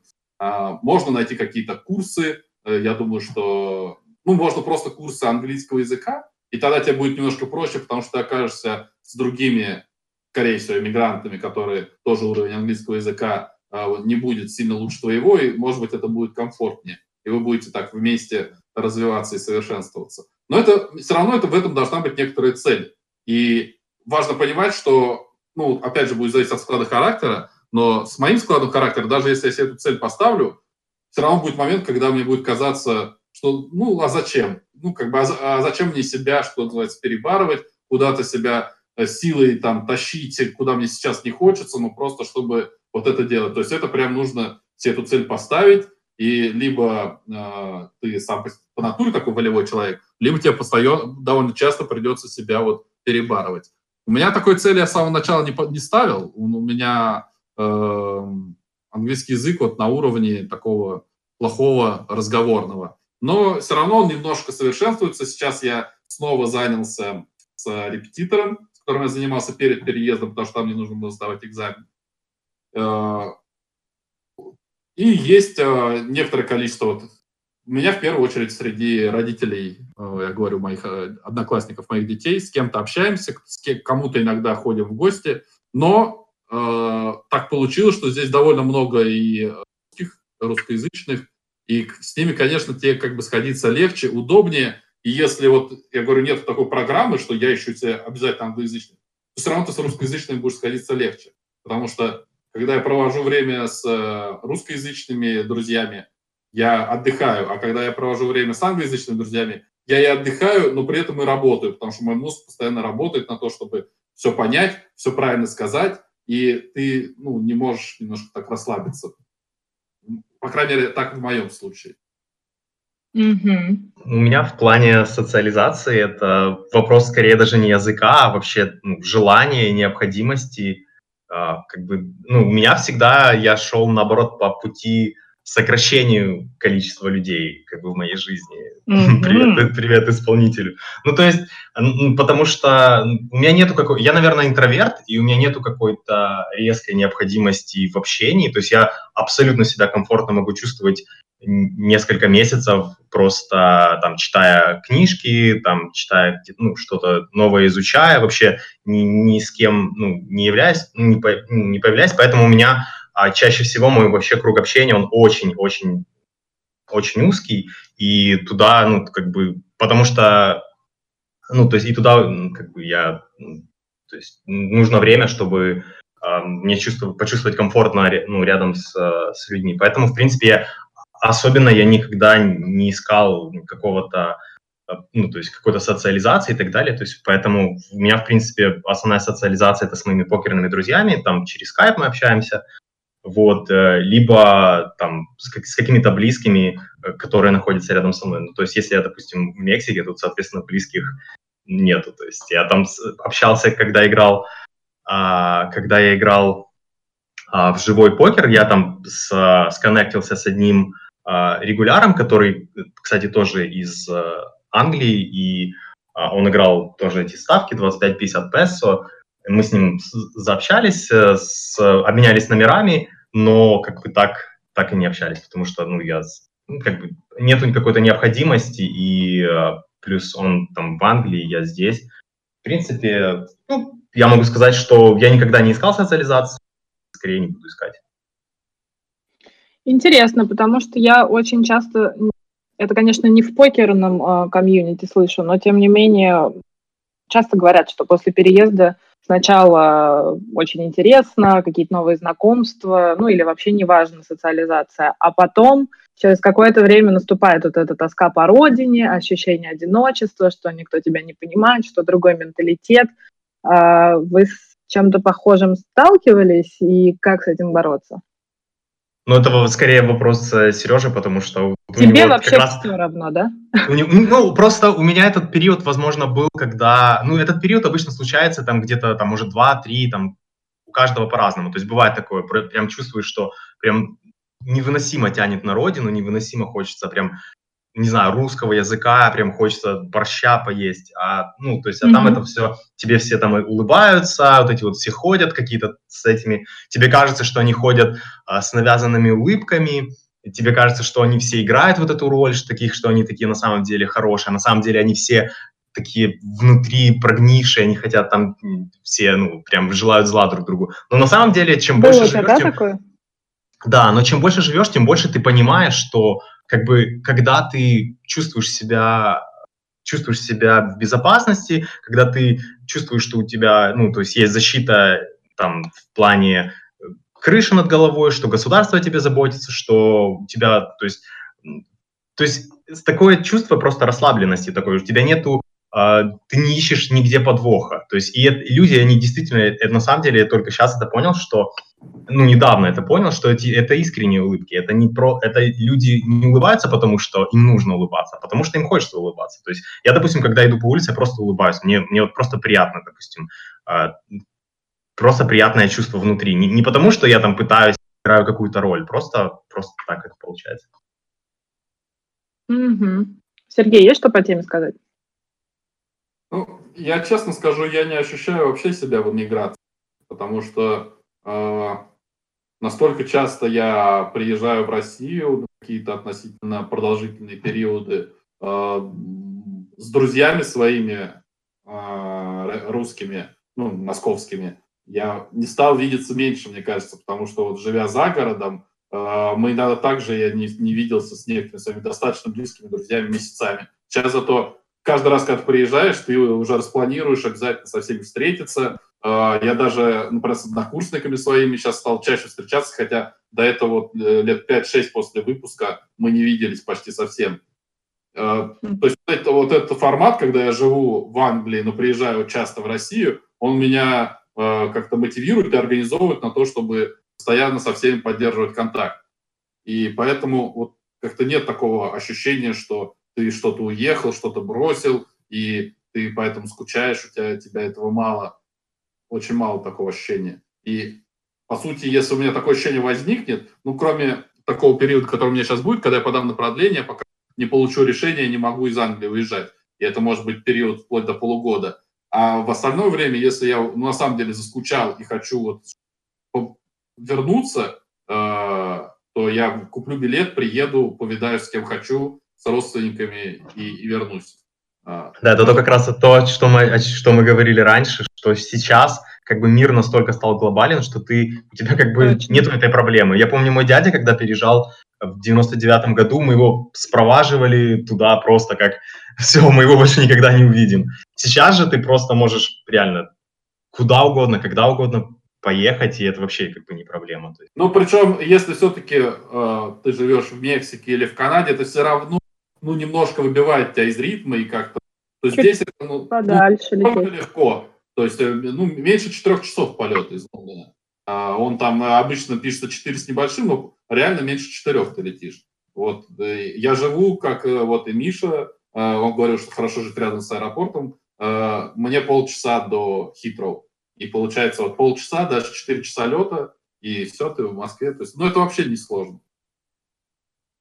Ну да, когда ты живешь э, уже на континенте подальше, сложновато выбираться, мне кажется. Но в целом я согласна, да, что Получается, мы пришли к выводу, что вообще вот эта проблема с э, тоской по родине уходит нынче на второй я план думаю, существует. Ну, я на самом деле не могу совсем так сказать, потому что у меня иногда, иногда бывает э, желание оказаться в русскоязычной среде. То есть вот все-таки родной язык, на котором, э, который вот ощущается как родной, тут даже дело не совсем в уровне владения, хотя и в этом тоже, но ты просто как вот, э, себя ощущаешь немножко э, в своей тарелке, что ли, когда... Потому что здесь у меня вот бывают какие-то моменты, какая-то маленькая шутка, там в кафе кто-то вот пошутит, там что-то, и ты не понял этого, это прям такую у меня досаду вызывает. Ну, то есть что-то, что-то какая-то могла быть шутка, какой-то интересный разговор, а ты просто не понимаешь, вот о чем речь.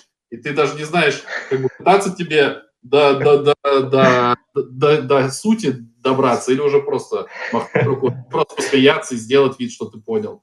Такая вот. Или сам, или сам пошутил, а никто не понял, что ты да, Или кстати, говорил серьезно, а не думаешь, Моя привычка еще вот в разговоре пытаться все время шутить. Э, когда я говорю на английском, это тоже такая сложность. Я все равно свой стиль переношу, я пытаюсь шутить по-английски, но никогда не знаешь, насколько это вообще адекватно получается и что люди думают по этому поводу. А, еще один к вам вопрос. Чуть отходим от ваших э, местоположений. Если в целом просто по своему опыту, может быть, опыту ваших знакомых покерных, представить, что мы еще какие-то страны рассматриваем для переезда, что бы вы назвали, о чем вы слышали, что может быть э, проще, может быть, в освоении, ближе, э, лучше по климату. Я сейчас не говорю про зимовки, да, там про Таиланд, это ну, более-менее, мне кажется, все освоили. А вот именно касаясь нашей сегодняшней темы, а, на какие бы страны вы еще порекомендовали обратить внимание тем, кто нас слушает, и если у них нету, например, двух миллионов фунтов? Ну, я думаю, в принципе, ну, как бы Америка хороший вариант, если особенно, ну, то есть сейчас там особенно появляются э, сайты в разных штатах можно играть там уже сайты, плюс офлайн там очень хороший, то есть вообще я даже рассматриваю вариант, то есть скорее всего этой осенью я поеду в Лос-Анджелес, хочу просто протестировать, как там, э, какой там офлайн. Все, все говорят, что офлайн там отличный, поэтому я хочу попробовать. Вот. Э, и я думаю, Америка... Вариантов прям... там только грин-карт, я так понимаю, да? То есть... Ну, я, я, я, так, я, ну, да, да, да, в принципе. То есть, если, ну, если мы не говорим про, про всякие сложности в документах и так далее, то Америка... Ну, а почему? Ну, я, я просто не знаю, на самом деле, как, в Америку. Там, там в Америку еще, я так понимаю, сложнее, чем в Канаду переехать. Поэтому, то есть, э, каких, из каких-то более, наверное, из каких-то более приземленных вариантов э, многие mm-hmm. покеристы получали вид на жительство именно в Словении. Вот, Словения mm-hmm. хороший вариант, э, да. Так, есть... вот про это давай поподробнее. Для а. части чата, которая устала от наших разговоров о лобстерах. Да, да. Ну, в принципе, подробности я не знаю, но если, если есть какое-то желание, я могу спросить у своего хорошего друга, который живет в Словении, который тоже, возможно, будет перебираться в Канаду. Я ну, могу у него узнать, и вы можете потом у меня в блоге позже спросить про Словению. Я просто сейчас не знаю подробностей, как туда переехать, но mm-hmm. как такой трамплин куда-то, да, в Европу, это неплохой вариант. Потому что, я так понимаю, многие люди именно прям у них такое настроение, прям надо валить из России, надо валить из Украины. Вот я там давно не был, но я так понимаю, что многие именно вот у них есть такое как бы чувство, что здесь уже вообще оставаться ну, не вариант. Вот я, я этого не знаю, вот поэтому не могу про это говорить. Еще как вариант, я думаю, кроме Европы, это, ну, если мы говорим про Латинскую Америку, наверное, какой-нибудь, я просматривал какой-нибудь Чили, потому что, ну, то есть это такая, ну, то есть немножко холодно, конечно, но, в принципе, там можно сказать, что это такая, ну, хорошая страна. Я там ни разу не был, но я узнавал немножко об этом. А, в принципе, ну, всякие Новая Зеландия, Австралия тоже такое на любителя, в принципе. То есть это, это, это, наверное, единственные варианты, которые как бы есть. То есть Мексику лично я, может, потому что мне уже просто надоело здесь находиться, я лично бы не рассматривал как место для постоянного жительства, всякие тропики, если там растить детей и так далее, то есть это ну, как-то не, не сахар находиться именно вот то же самое, как и Таиланд и какой-нибудь Бали, то есть я просто считаю вопрос безопасности, это очень важно, как бы, когда семья и так далее. Если одинокий покерист, то просто весь мир перед вами, то есть можете где угодно, то есть столько вариантов, куда поехать, как поехать, играть офлайн, онлайн, можно брать на себя риски, можно там, допустим, очень хороший вариант Колумбия. То есть для одинокого мужчины Колумбия это прям отличный вариант. Там есть хороший офлайн. Единственное, что нельзя, нельзя играть э, живой покер. Ой, точнее, нельзя играть... Э, точнее, что я сказал? Э, онлайн там можно играть только Чика и, по-моему, Виномакс. А, то есть поэтому, если туда ехать, то нужно играть это, офлайн. Мне кажется, офлайн, совсем, да, трабл. Да, да, то есть, в принципе, ну, офлайн там хороший, то есть, в принципе, то есть, это тут очень индивидуально и очень много вариантов. То есть, ну, если именно говорить о, если семейный человек и так далее, то я бы рассматривал только какие-то страны типа там Германия, Словения, а, Канада, Америка, Новая Зеландия, Австралия, вот, и, возможно, какие-нибудь страны, ну, хорошие страны Латинской Америки, типа Чили, может быть, Аргентина, но скорее нет. В общем, так. Угу. Сергей, что-нибудь есть добавить из списка? А я на самом деле хотел по это уточнить, ты э, вот вопрос он все-таки в чем заключается? То есть какие страны, это, это же вопрос либо личных предпочтений, либо говорим о, о какой-то понятной процедуре переезда, то есть с точки зрения... Мы говорим, я думаю, что, ну, я, конечно, имела в виду совокупную историю, куда более или менее реально переехать с точки зрения документов, где при этом есть онлайн, а, более-менее адекватный часовой пояс и какая-то адекватная цена проживания в этой стране. Ну, вот что-то такое. Ну, просто у меня, я не знаю, почему так сложилось, но как-то я за пределами Европы вообще не рассматривал вот для себя, до переезда в данный момент. Не знаю, почему так какое-то европейское мышление, или как это назвать. Ну, вот мне нравится многие, мне очень, я, бы, я был, кстати, в Мексике в прошлом году, мне очень понравился, я был в Коста-Рике, мне очень понравился, мне Таиланд нравится. Я, но при этом я даже не задумываюсь о том, чтобы туда переехать. Ну, это просто сейчас я говорю о своих личных предпочтениях. Поэтому я выбирал среди европейских стран, и здесь как раз, на мой взгляд, ситуация обратная. Ну, я не знаю, может быть, Леша не имеет в виду для переезда, а просто пожить. А переехать в Европу это довольно-таки сложная задача. Когда ты игрок в покер, и ты, по сути, ну, э, ты не можешь здесь устроиться на работу, по крайней мере, ну, как-то легально, прозрачно, да, скорее всего. Или тогда ты должен бросать покер, или как ты будешь это совмещать, не очень понятно. И получается, что остаются либо сверхдорогие по получению паспорта, ну, есть мальтийская, есть кипрская, э, да, э, это где ты можешь получить относительно быстрый паспорт, но за очень большие деньги. Э, там, на Кипре это инвестиции, а на Мальте ты просто должен очень большую сумму заплатить, там, под миллион евро, ты просто платишь им и получаешь этот паспорт. Э, мы, скорее всего, такие опции вообще ну, не рассматриваем, потому что они доступны очень маленькому количеству людей, и те люди, которым они доступны, они могут действительно переехать, наверное, почти куда угодно.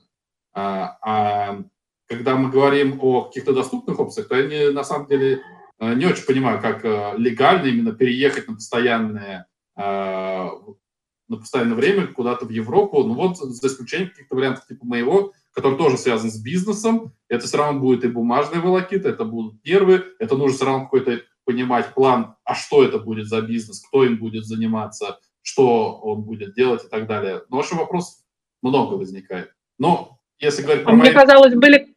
Ага.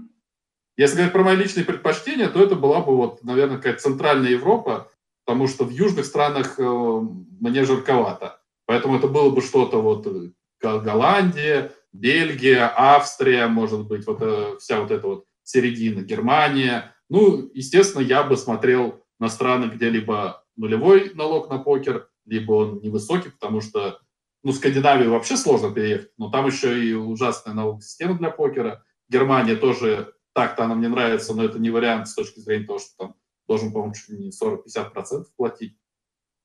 Но есть вот страны, да, Австрия, Словения, это нулевой налог, налог на покер, как и в Англии. Бельгия, по-моему, тоже. А, Голландия не знаю, но точно голландцы играют во всех покерных румах, то есть это такой открытый вариант. А, или какие-то, ну, это, это, наверное, варианты особо не рассматриваются, здесь не рассматриваются в этом контексте, какие-то постсоветские, да, страны. Ну, например, в Грузию можно переехать. Там тепло. Ну да, это я переехать, чуть, чуть дальше переехать, веду. Переехать несложно. Ну, если чуть дальше, ну вот лично я бы смотрел на какие-то вот эти центральные европейские страны. Uh, не знаю. Чат вот за Черногорию топит. Черногория, может быть, да. Может быть, что-то такое чуть более восточноевропейское. Чехия, э, не знаю. Венгрии, кстати, я не был. Все говорят, что вообще великолепно. Э, великолепная страна, Будапешт отличный город. И венгры э, говорят очень с хорошим чувством юмора. Но вот я там не был. Не знаю, насколько реально нереально переехать. Ну, в общем, что-то вот. Я бы в этом для себя. А где-то в Европе вроде за недвижимость э, разрешают пожить за какую-то там более-менее... Слушай, по-моему, все эти, все эти программы, они входят в прошлое. Я не юрист и не могу отвечать, но такого, что ты там ну, на самом деле, не знаю, может быть, и есть какие-то. Но, по-моему, там, ну, во-первых, эта речь может идти только о виде на жительство временном, то есть он, скорее всего, не ведет даже к получению гражданства. Вот эти mm-hmm. И, по-моему, они, по-моему, их становится там все меньше. Вот, например, та же самая Латвия, там было, было как-то совсем просто, э, а, а сейчас становится сложнее, насколько я знаю. На Кипре тоже вот есть у них эта программа паспортная, а в принципе можно, по-моему, получить вид на жительство, но все равно какие-то там условия есть. Это не к тому, что это все супер легко. То есть это прям нужно поставить задачу, этим заниматься, в это погружаться, и вопрос ну, как бы целесообразности и для чего, кто, кто чего от этого хочет. И, да, индивидуально. Да, то есть либо можно просто по туристической визе, будучи игроком в покер, ты можешь приезжать и проводить там какое-то количество месяцев. Там, пожить там, пожить там, пожить там. Ну и потом, э, может быть, если что-то понравится, то начать узнавать, а можно ли сюда переехать на постоянное, да, и, какими, и каким образом. Тем более, что в Европе тебе достаточно получить паспорт любого э, государства Евросоюза, чтобы жить в любой стране Евросоюза. Mm-hmm. Ну, это вариант вот так разведать обстановку. То есть тебе не обязательно привязываться именно к стране, в которой ты хочешь жить. Если ты, например, можешь получить гражданство в одной стране, а жить ты можешь в другой, то поэтому у тебя большая свобода есть. Угу. Ну вот я сейчас так, подводя итог, э, думаю, что по часовому поясу у нас получается логично, что это сторона, где у нас Алексей тусуется, а, максимально, максимально удобная, такая гибкая. Все-таки Европа, где у нас Миша и Сергей, получается не совсем удобно, но возможно. Ну, кстати, полгода, а, полгода в Англии разница с Москвой три часа. То есть это все равно получается прилично ты можешь раньше ложиться спать, даже если ты привык вот ночью играть, ты все равно будешь раньше освобождаться. Но если мы говорим про, про МТТ, то все равно на 3 часа у тебя расписание сдвинется, как бы, э, ты все равно будешь раньше чуть, чуть здоровее будешь вести образ жизни. Хотя, если ты МТТшник, ты уже не ведешь здоровый по умолчанию. А, и хорошо. И получается, что если мы берем прям идеальный поезд, то все-таки можно рассматривать всякие страны типа там Мексики, Чили, но там хуже вот с ощущением безопасности и нету такого тяжелого люкса, как, например, в Канаде и Великобритании. Правильно? Боливия? Что такое Боливия? Ну, это меня, меня, меня спросили, где дешевле всего в Южной ответил, что Боливия. То есть там эти все южные а. страны, там, где как бы холодно и...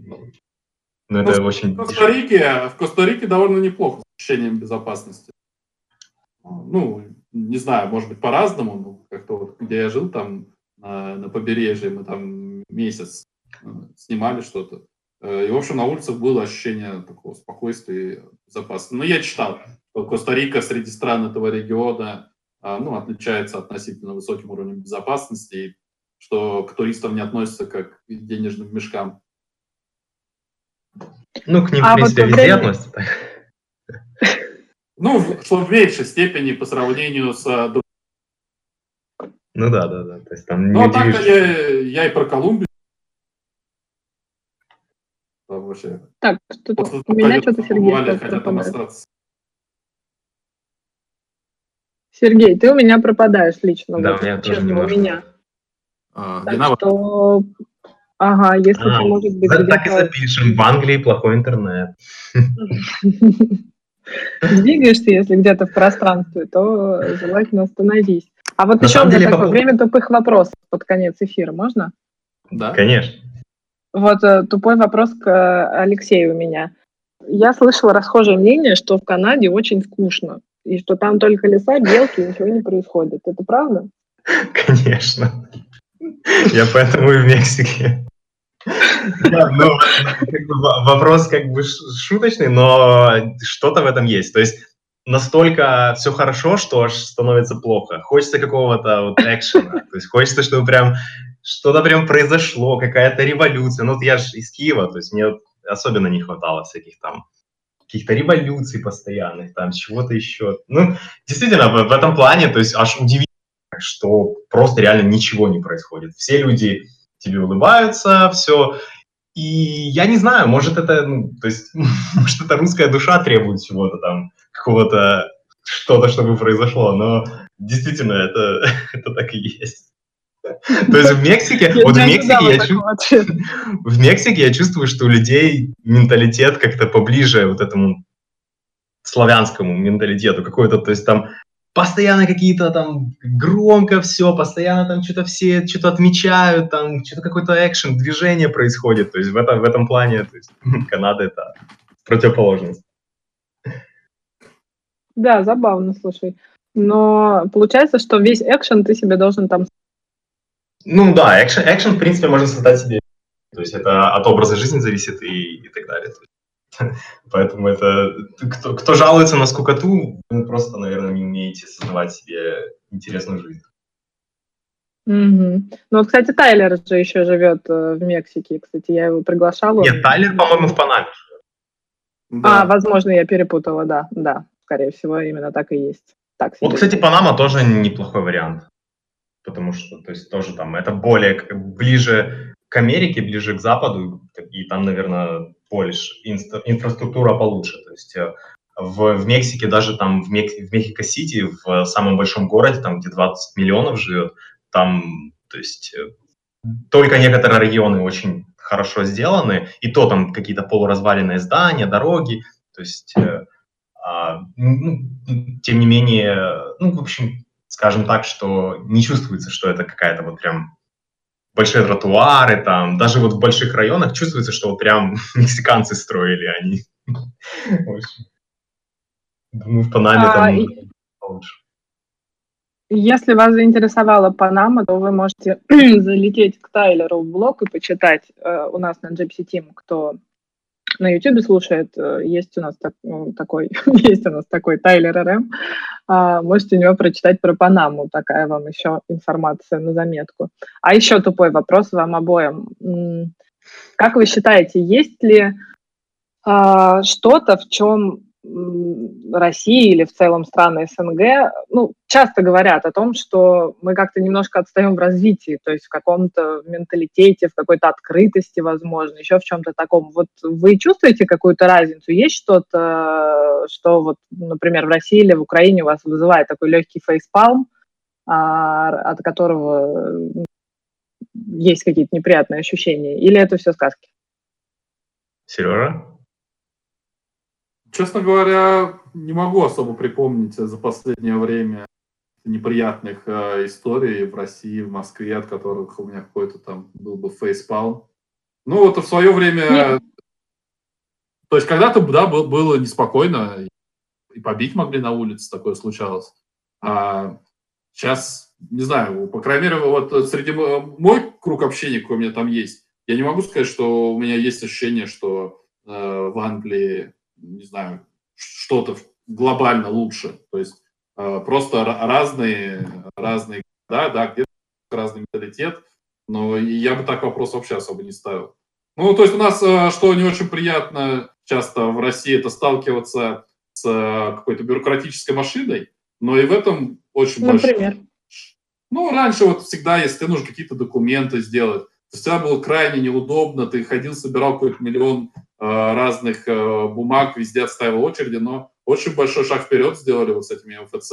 Э, я сравниваю, я в 2016 году продлял загранпаспорт старшей дочери, и мы в живой очереди стояли, вот у меня там в Троицке, и на это прям много времени ушло. А сейчас я продлевал младшему, ты записываешься онлайн, выбираешь слот, приходишь, провел там 5 минут в этом МФЦ, просто чтобы его сфотографировали на новый паспорт. Так что это все двигается вперед. А, ну, раньше, я помню, там в какой-нибудь ДТП попадешь, и хотя у тебя каска, у тебя там все сделано, все равно э, наши служители правопорядка, они все равно попытаются каким-то образом с тебя еще что-то получить, какие-то деньги. Вот. Но сейчас я не знаю, уже очень давно меня не останавливали, никто у меня никаких э, взяток вымогать не пытался. Поэтому не знаю, стало записать. Ну, кстати, тоже стало лучше, потому что просто элементарно э, стоят камеры, а вот этих вот ребят, которые стоят, специально еще выбирают такие места, где можно кого-то поймать, потому что э, удобная для этого ситуация, их меньше становится. А в остальном я даже не знаю, что сказать. Нет ну, фейспалма, получается. Я, наверное, я, наверное, я, наверное, больше времени провел вне России, вне Украины, поэтому я могу тут, наверное, как бы у меня больше, больше, больше контраста, поэтому я могу сказать, что, в принципе, мне я заметил особенность, то есть вот я чувствую, что как бы наши люди, они не как бы не готовы соглашаться с так просто и так быстро с тем, что глобальная как бы пропаганда может им говорить. То есть есть какая-то своя линия, э, своя линия, которой люди как бы придерживаются. То есть это есть такая особенность, но несогласность какая-то совсем. То есть, может быть, особенно это в Украине выражается, на эти постоянно какие-то революции, но вот есть такое. То есть, допустим, в Канаде, там, в Америке, то есть все вот что линия партии вот эта либеральная будет тебе говорить, то есть все люди просто это принимают на, на веру, на слово, ну наши же люди, они как бы, то есть если они интуитивно чувствуют, что вот что-то вот, это что-то несправедливое или это что-то неправильное, то люди просто не будут соглашаться, они будут просто восставать против этого, говорить, это обсуждать, не будут, то есть толерантности просто нету, и это, в принципе, мне кажется, это, это хорошо. Еще такая особенность, есть такая тема на форуме Instagypsygram, и меня удивляет, есть как, как много людей пьют алкоголь. То есть, может, это как бы моя такая тема, что я алкоголь не употребляю, но мне просто немножко удивительно, насколько это считается приемлемым и насколько люди как бы чуть ли не гордятся тем, что они, ну, вот, вот кто как-то, ну, обсуждает, как кто выпил. То есть на самом деле, если, ну, на самом деле очевидно ну, вред этого и так далее. То есть, но люди по-прежнему это продолжают делать. Это как мы вдруг ушли mm-hmm. во, вред, во вред алкоголя? Сейчас Сергей я, тебе расскажет. Я свое пивко, не понял, как мы сейчас Я, я покурю свой косячок. Понимаю, как можно... А, на самом деле, Алиса, к предыдущему вопросу, я подумал, э, что в чем, мне кажется, есть отличие. На самом деле, точно не могу об этом сказать, потому что у меня дети не ходили в России в школу, но у меня довольно много э, детей у друзей сейчас пошли в школу. И мне кажется, что, может быть, вот э, если есть основные отличия, которые я вижу, это в отношении вот в школе, вообще в целом преподавателей к детям, мне кажется, сильно более уважительная здесь. И как-то вот с самого начала, с самого детского возраста э, больше э, уважения к личности. Вот маленький, маленький ребенок – это все равно личность. Это все равно, ну, в каком-то смысле выстраиваются более такие равные уважительные отношения. Мне кажется, что в России у нас с этим пока туговато. Рад, если ошибаюсь, но вот у меня есть такое ощущение. Потому что если говорить там про какую-нибудь сферу обслуживания, то это в Москве, наверное, еще фору э, Англии даст, учитывая, сколько у нас всякого круглосуточных э, ресторанов, кафе, магазины все работают, mm-hmm. аптеки. Это в Лондоне две круглосуточных аптеки, так, чтобы вы понимали. Э, поэтому в плане обслуживания, вот сфера вообще обслуживания, она в Москве настолько развита, что я не думаю, что есть какие-то города, которые там могут быть лучше в чем-то принципиально. Ну, в чем-то отстаем, в чем-то обгоняем, получается. Но я согласна, кстати, что это большое преимущество, ну, по крайней мере, Москвы в том, что а, я помню, что в сериале «Секс в большом городе» когда-то главной героине что преимущество Нью-Йорка в том, что ты можешь в любое время суток э, найти все что угодно, любую услугу и там подшить платье, если нужно. Но вот мне кажется, Москва сейчас тоже к этому пришла. Есть все что угодно, когда угодно, с доставкой куда угодно. И действительно, во многих странах, особенно в европейских, э, очень видна разница, особенно если у вас ночной образ жизни – можете столкнуться с тем, что ничего совершенно не работает. Да, да. Вот если ты игрок покер с ночным образом жизни, то Москва мне кажется, будет очень сильно выигрывать у того же Лондона. При том, что Лондон еще далеко не самый мертвый город. Если мы куда-нибудь заберемся, я не знаю, в Швейцарию или, наверное, какую-нибудь Голландию, если не считать Амстердама, там вообще все будет вымирать после 7-8 вечера. Мне так кажется. Да, в Канаде, например, алкоголь продаются в, только в определенных магазинах. Ну, это в Онтарио, там в разных провинциях разные законы, но продаются только в определенное время и в определенных магазинах. То есть в воскресенье после 6 вечера, там во многих они уже просто алкоголь не продается, а в 11 уже вообще не продается. После 11 ну вечера. Ну так. То есть для... для... мы уже узнали, для тебя это не проблема. Да, для меня не проблема. Прекрасно. Ну что, спасибо большое, ребят. В целом, думаю, можем постепенно закругляться. А, я из сегодняшнего эфира вынесла, пожалуй, то, ну, пожалуй, классная идея была в самом начале от Миши о том, что мир сейчас супер открыт, глобализация, в общем-то, не обязательно. Даже если ты пытаешься куда-то переехать, это не означает, что это навсегда и что ты будешь жить именно там. И плюс, наверное, кто собирается куда-то поехать, в том, что можно безболезненно все прочекать вначале, то есть проездить, пожить немного, посмотреть, если не понравилось, сравнить с каким-то каким другим направлением. То есть, ну, не обязательно прям так сразу а, хвататься за вот этот вот массив переезда. А, что еще я выяснила? Наверное, то, что ну, самые приятные часовые пояса и недорогое жилье – это Южная Америка, правильно, да? Ну, да, это считается центральной или даже одна мексиканка мне доказывала, что Мексика это считается Северная Америка, то есть поэтому. Mm-hmm. Окей, а, значит, э, хорошо, Северная Южная. Что еще? Что нам нужна финансовая подушка, максимальная, но она, ну, то есть минимальная, но нужна, а лучше максимальная. А лучше максимально. Ну и, э, может быть, вы какой-то краткий совет еще захотите дать вот человеку, который раздумывает, хочет он валить, как говорится, или не хочет он валить, и если, ну, о чем стоит задуматься, принимая окончательно это решение. И есть какой-то, может быть, краткий, мудрый совет у вас? Ну, я, давайте, я попробую первый. Мне кажется, что мне не очень нравится формулировка «валить». Ну, может быть, кто-то так... Но это я шучу так. Нет, да, а я согласна, я сейчас, что она не очень... Сейчас претензия не к тебе, а к тому, что... Э, скорее к тому, что тут можно не воспринимать, как ты делаешь что-то окончательное, что ты сжигаешь мосты. Mm.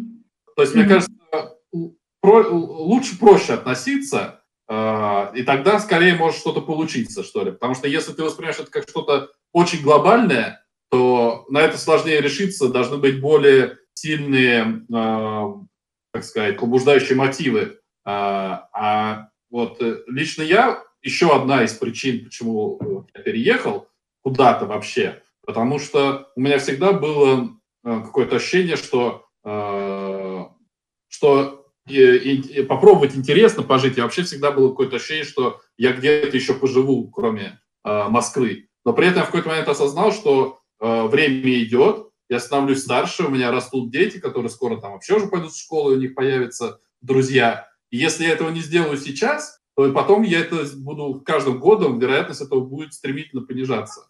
И поэтому для меня это mm-hmm. был, и есть, остается какой-то очень интересный опыт, который, из которого я даже не делал пока каких-то выводов, я хочу здесь остаться или я хочу вернуться в Россию. А, мне здесь нравится, это очень много дает вот какого-то такого жизненного опыта, потому что играя просто в покер и сидя на таком насиженном месте, мы, конечно, очень обрастаем вот этим вот комфортом, и где-то интересно выйти в новую для себя среду, сталкиваться с какими-то новыми ситуациями, их решать.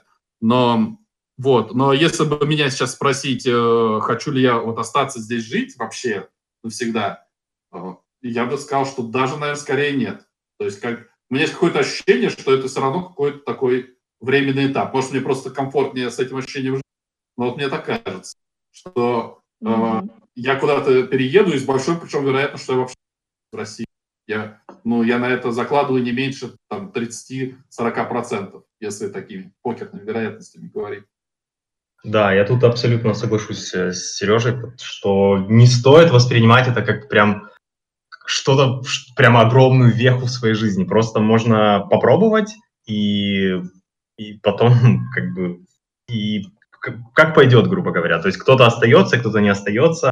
Плюс очень сильно зависит от э, ситуации. То есть у, кого, как я в самом начале говорил, у каждого ситуация абсолютно уникальная, у кого там какие-то проблемы, у кого там родители, там кто-то в даунстрике, кто-то что-то еще. То есть это то есть абсолютно индивидуально, но, как бы, мне кажется, попробовать стоит как минимум, вот как э, там Сережа сделал первые там полтора месяца, он поехал просто на разведку, гру- грубо говоря, или там, то есть очень, очень много вариантов, как, как гибко это все сделать, не стоит сразу там паковать чемоданы, там все, и улетать, билет в один конец. Можно просто поехать на разведку, посмотреть, понравится, можно попробовать подольше остаться. Класс, нечего даже добавить. Попытка не пытка, и в глобализации зачем как-то себя ограничивать? И заодно, ну, просто зачем себя ограничивать? А, хорошо, тут еще добавили в чате, что имеет смысл э, обладать уровнем доходов в месяц, который будет больше, чем уровень расходов э, на новом месте. Это довольно справедливо. Для этого мы, собственно, и спрашивали приблизительные а, цены. Я думаю, что, я думаю, что такой подход вообще, наверное, до какого-нибудь там 40 плюс, 50 плюс, он желателен, потому что если у тебя расходы больше, чем доходы, ну, на каком-то коротком отрезке это может проканать, а так это не очень может весело закончиться. Да, так что дерзайте, не пробуйте, если вам этого хочется, не пробуйте, если вам это не нужно. А, на ребят можно посмотреть на Gypsy Team. Если вы нас слушаете в YouTube, то заходите на Gypsy Team по ссылке в описании. А, увидите ники ребят, увидите у них в профилях ссылки на блоги, можете почитать, задать им вопросы, да и просто в комментариях к этому эфиру можете продолжить задавать вопросы какое-то время. Я думаю, мы еще позаходим, их увидим и на них ответим. А так, большой привет всем, кто нас в записи слушает. И всем, кто с нами провел этих целых два часа, активным ребятам в чатике, спасибо большое за а, то, что вы нас направляли в правильное русло во время нашей беседы. Ну и самое большое спасибо, конечно, нашим гостям, которые присоединились. Оба, а, кто остался а, впервые ко мне, заглянули в эфир. Очень рада, что это случилось. Очень было с вами интересно. Ну и предоставляю вам слово, чтобы прощаться. Сережа, начнешь? И, и тишина.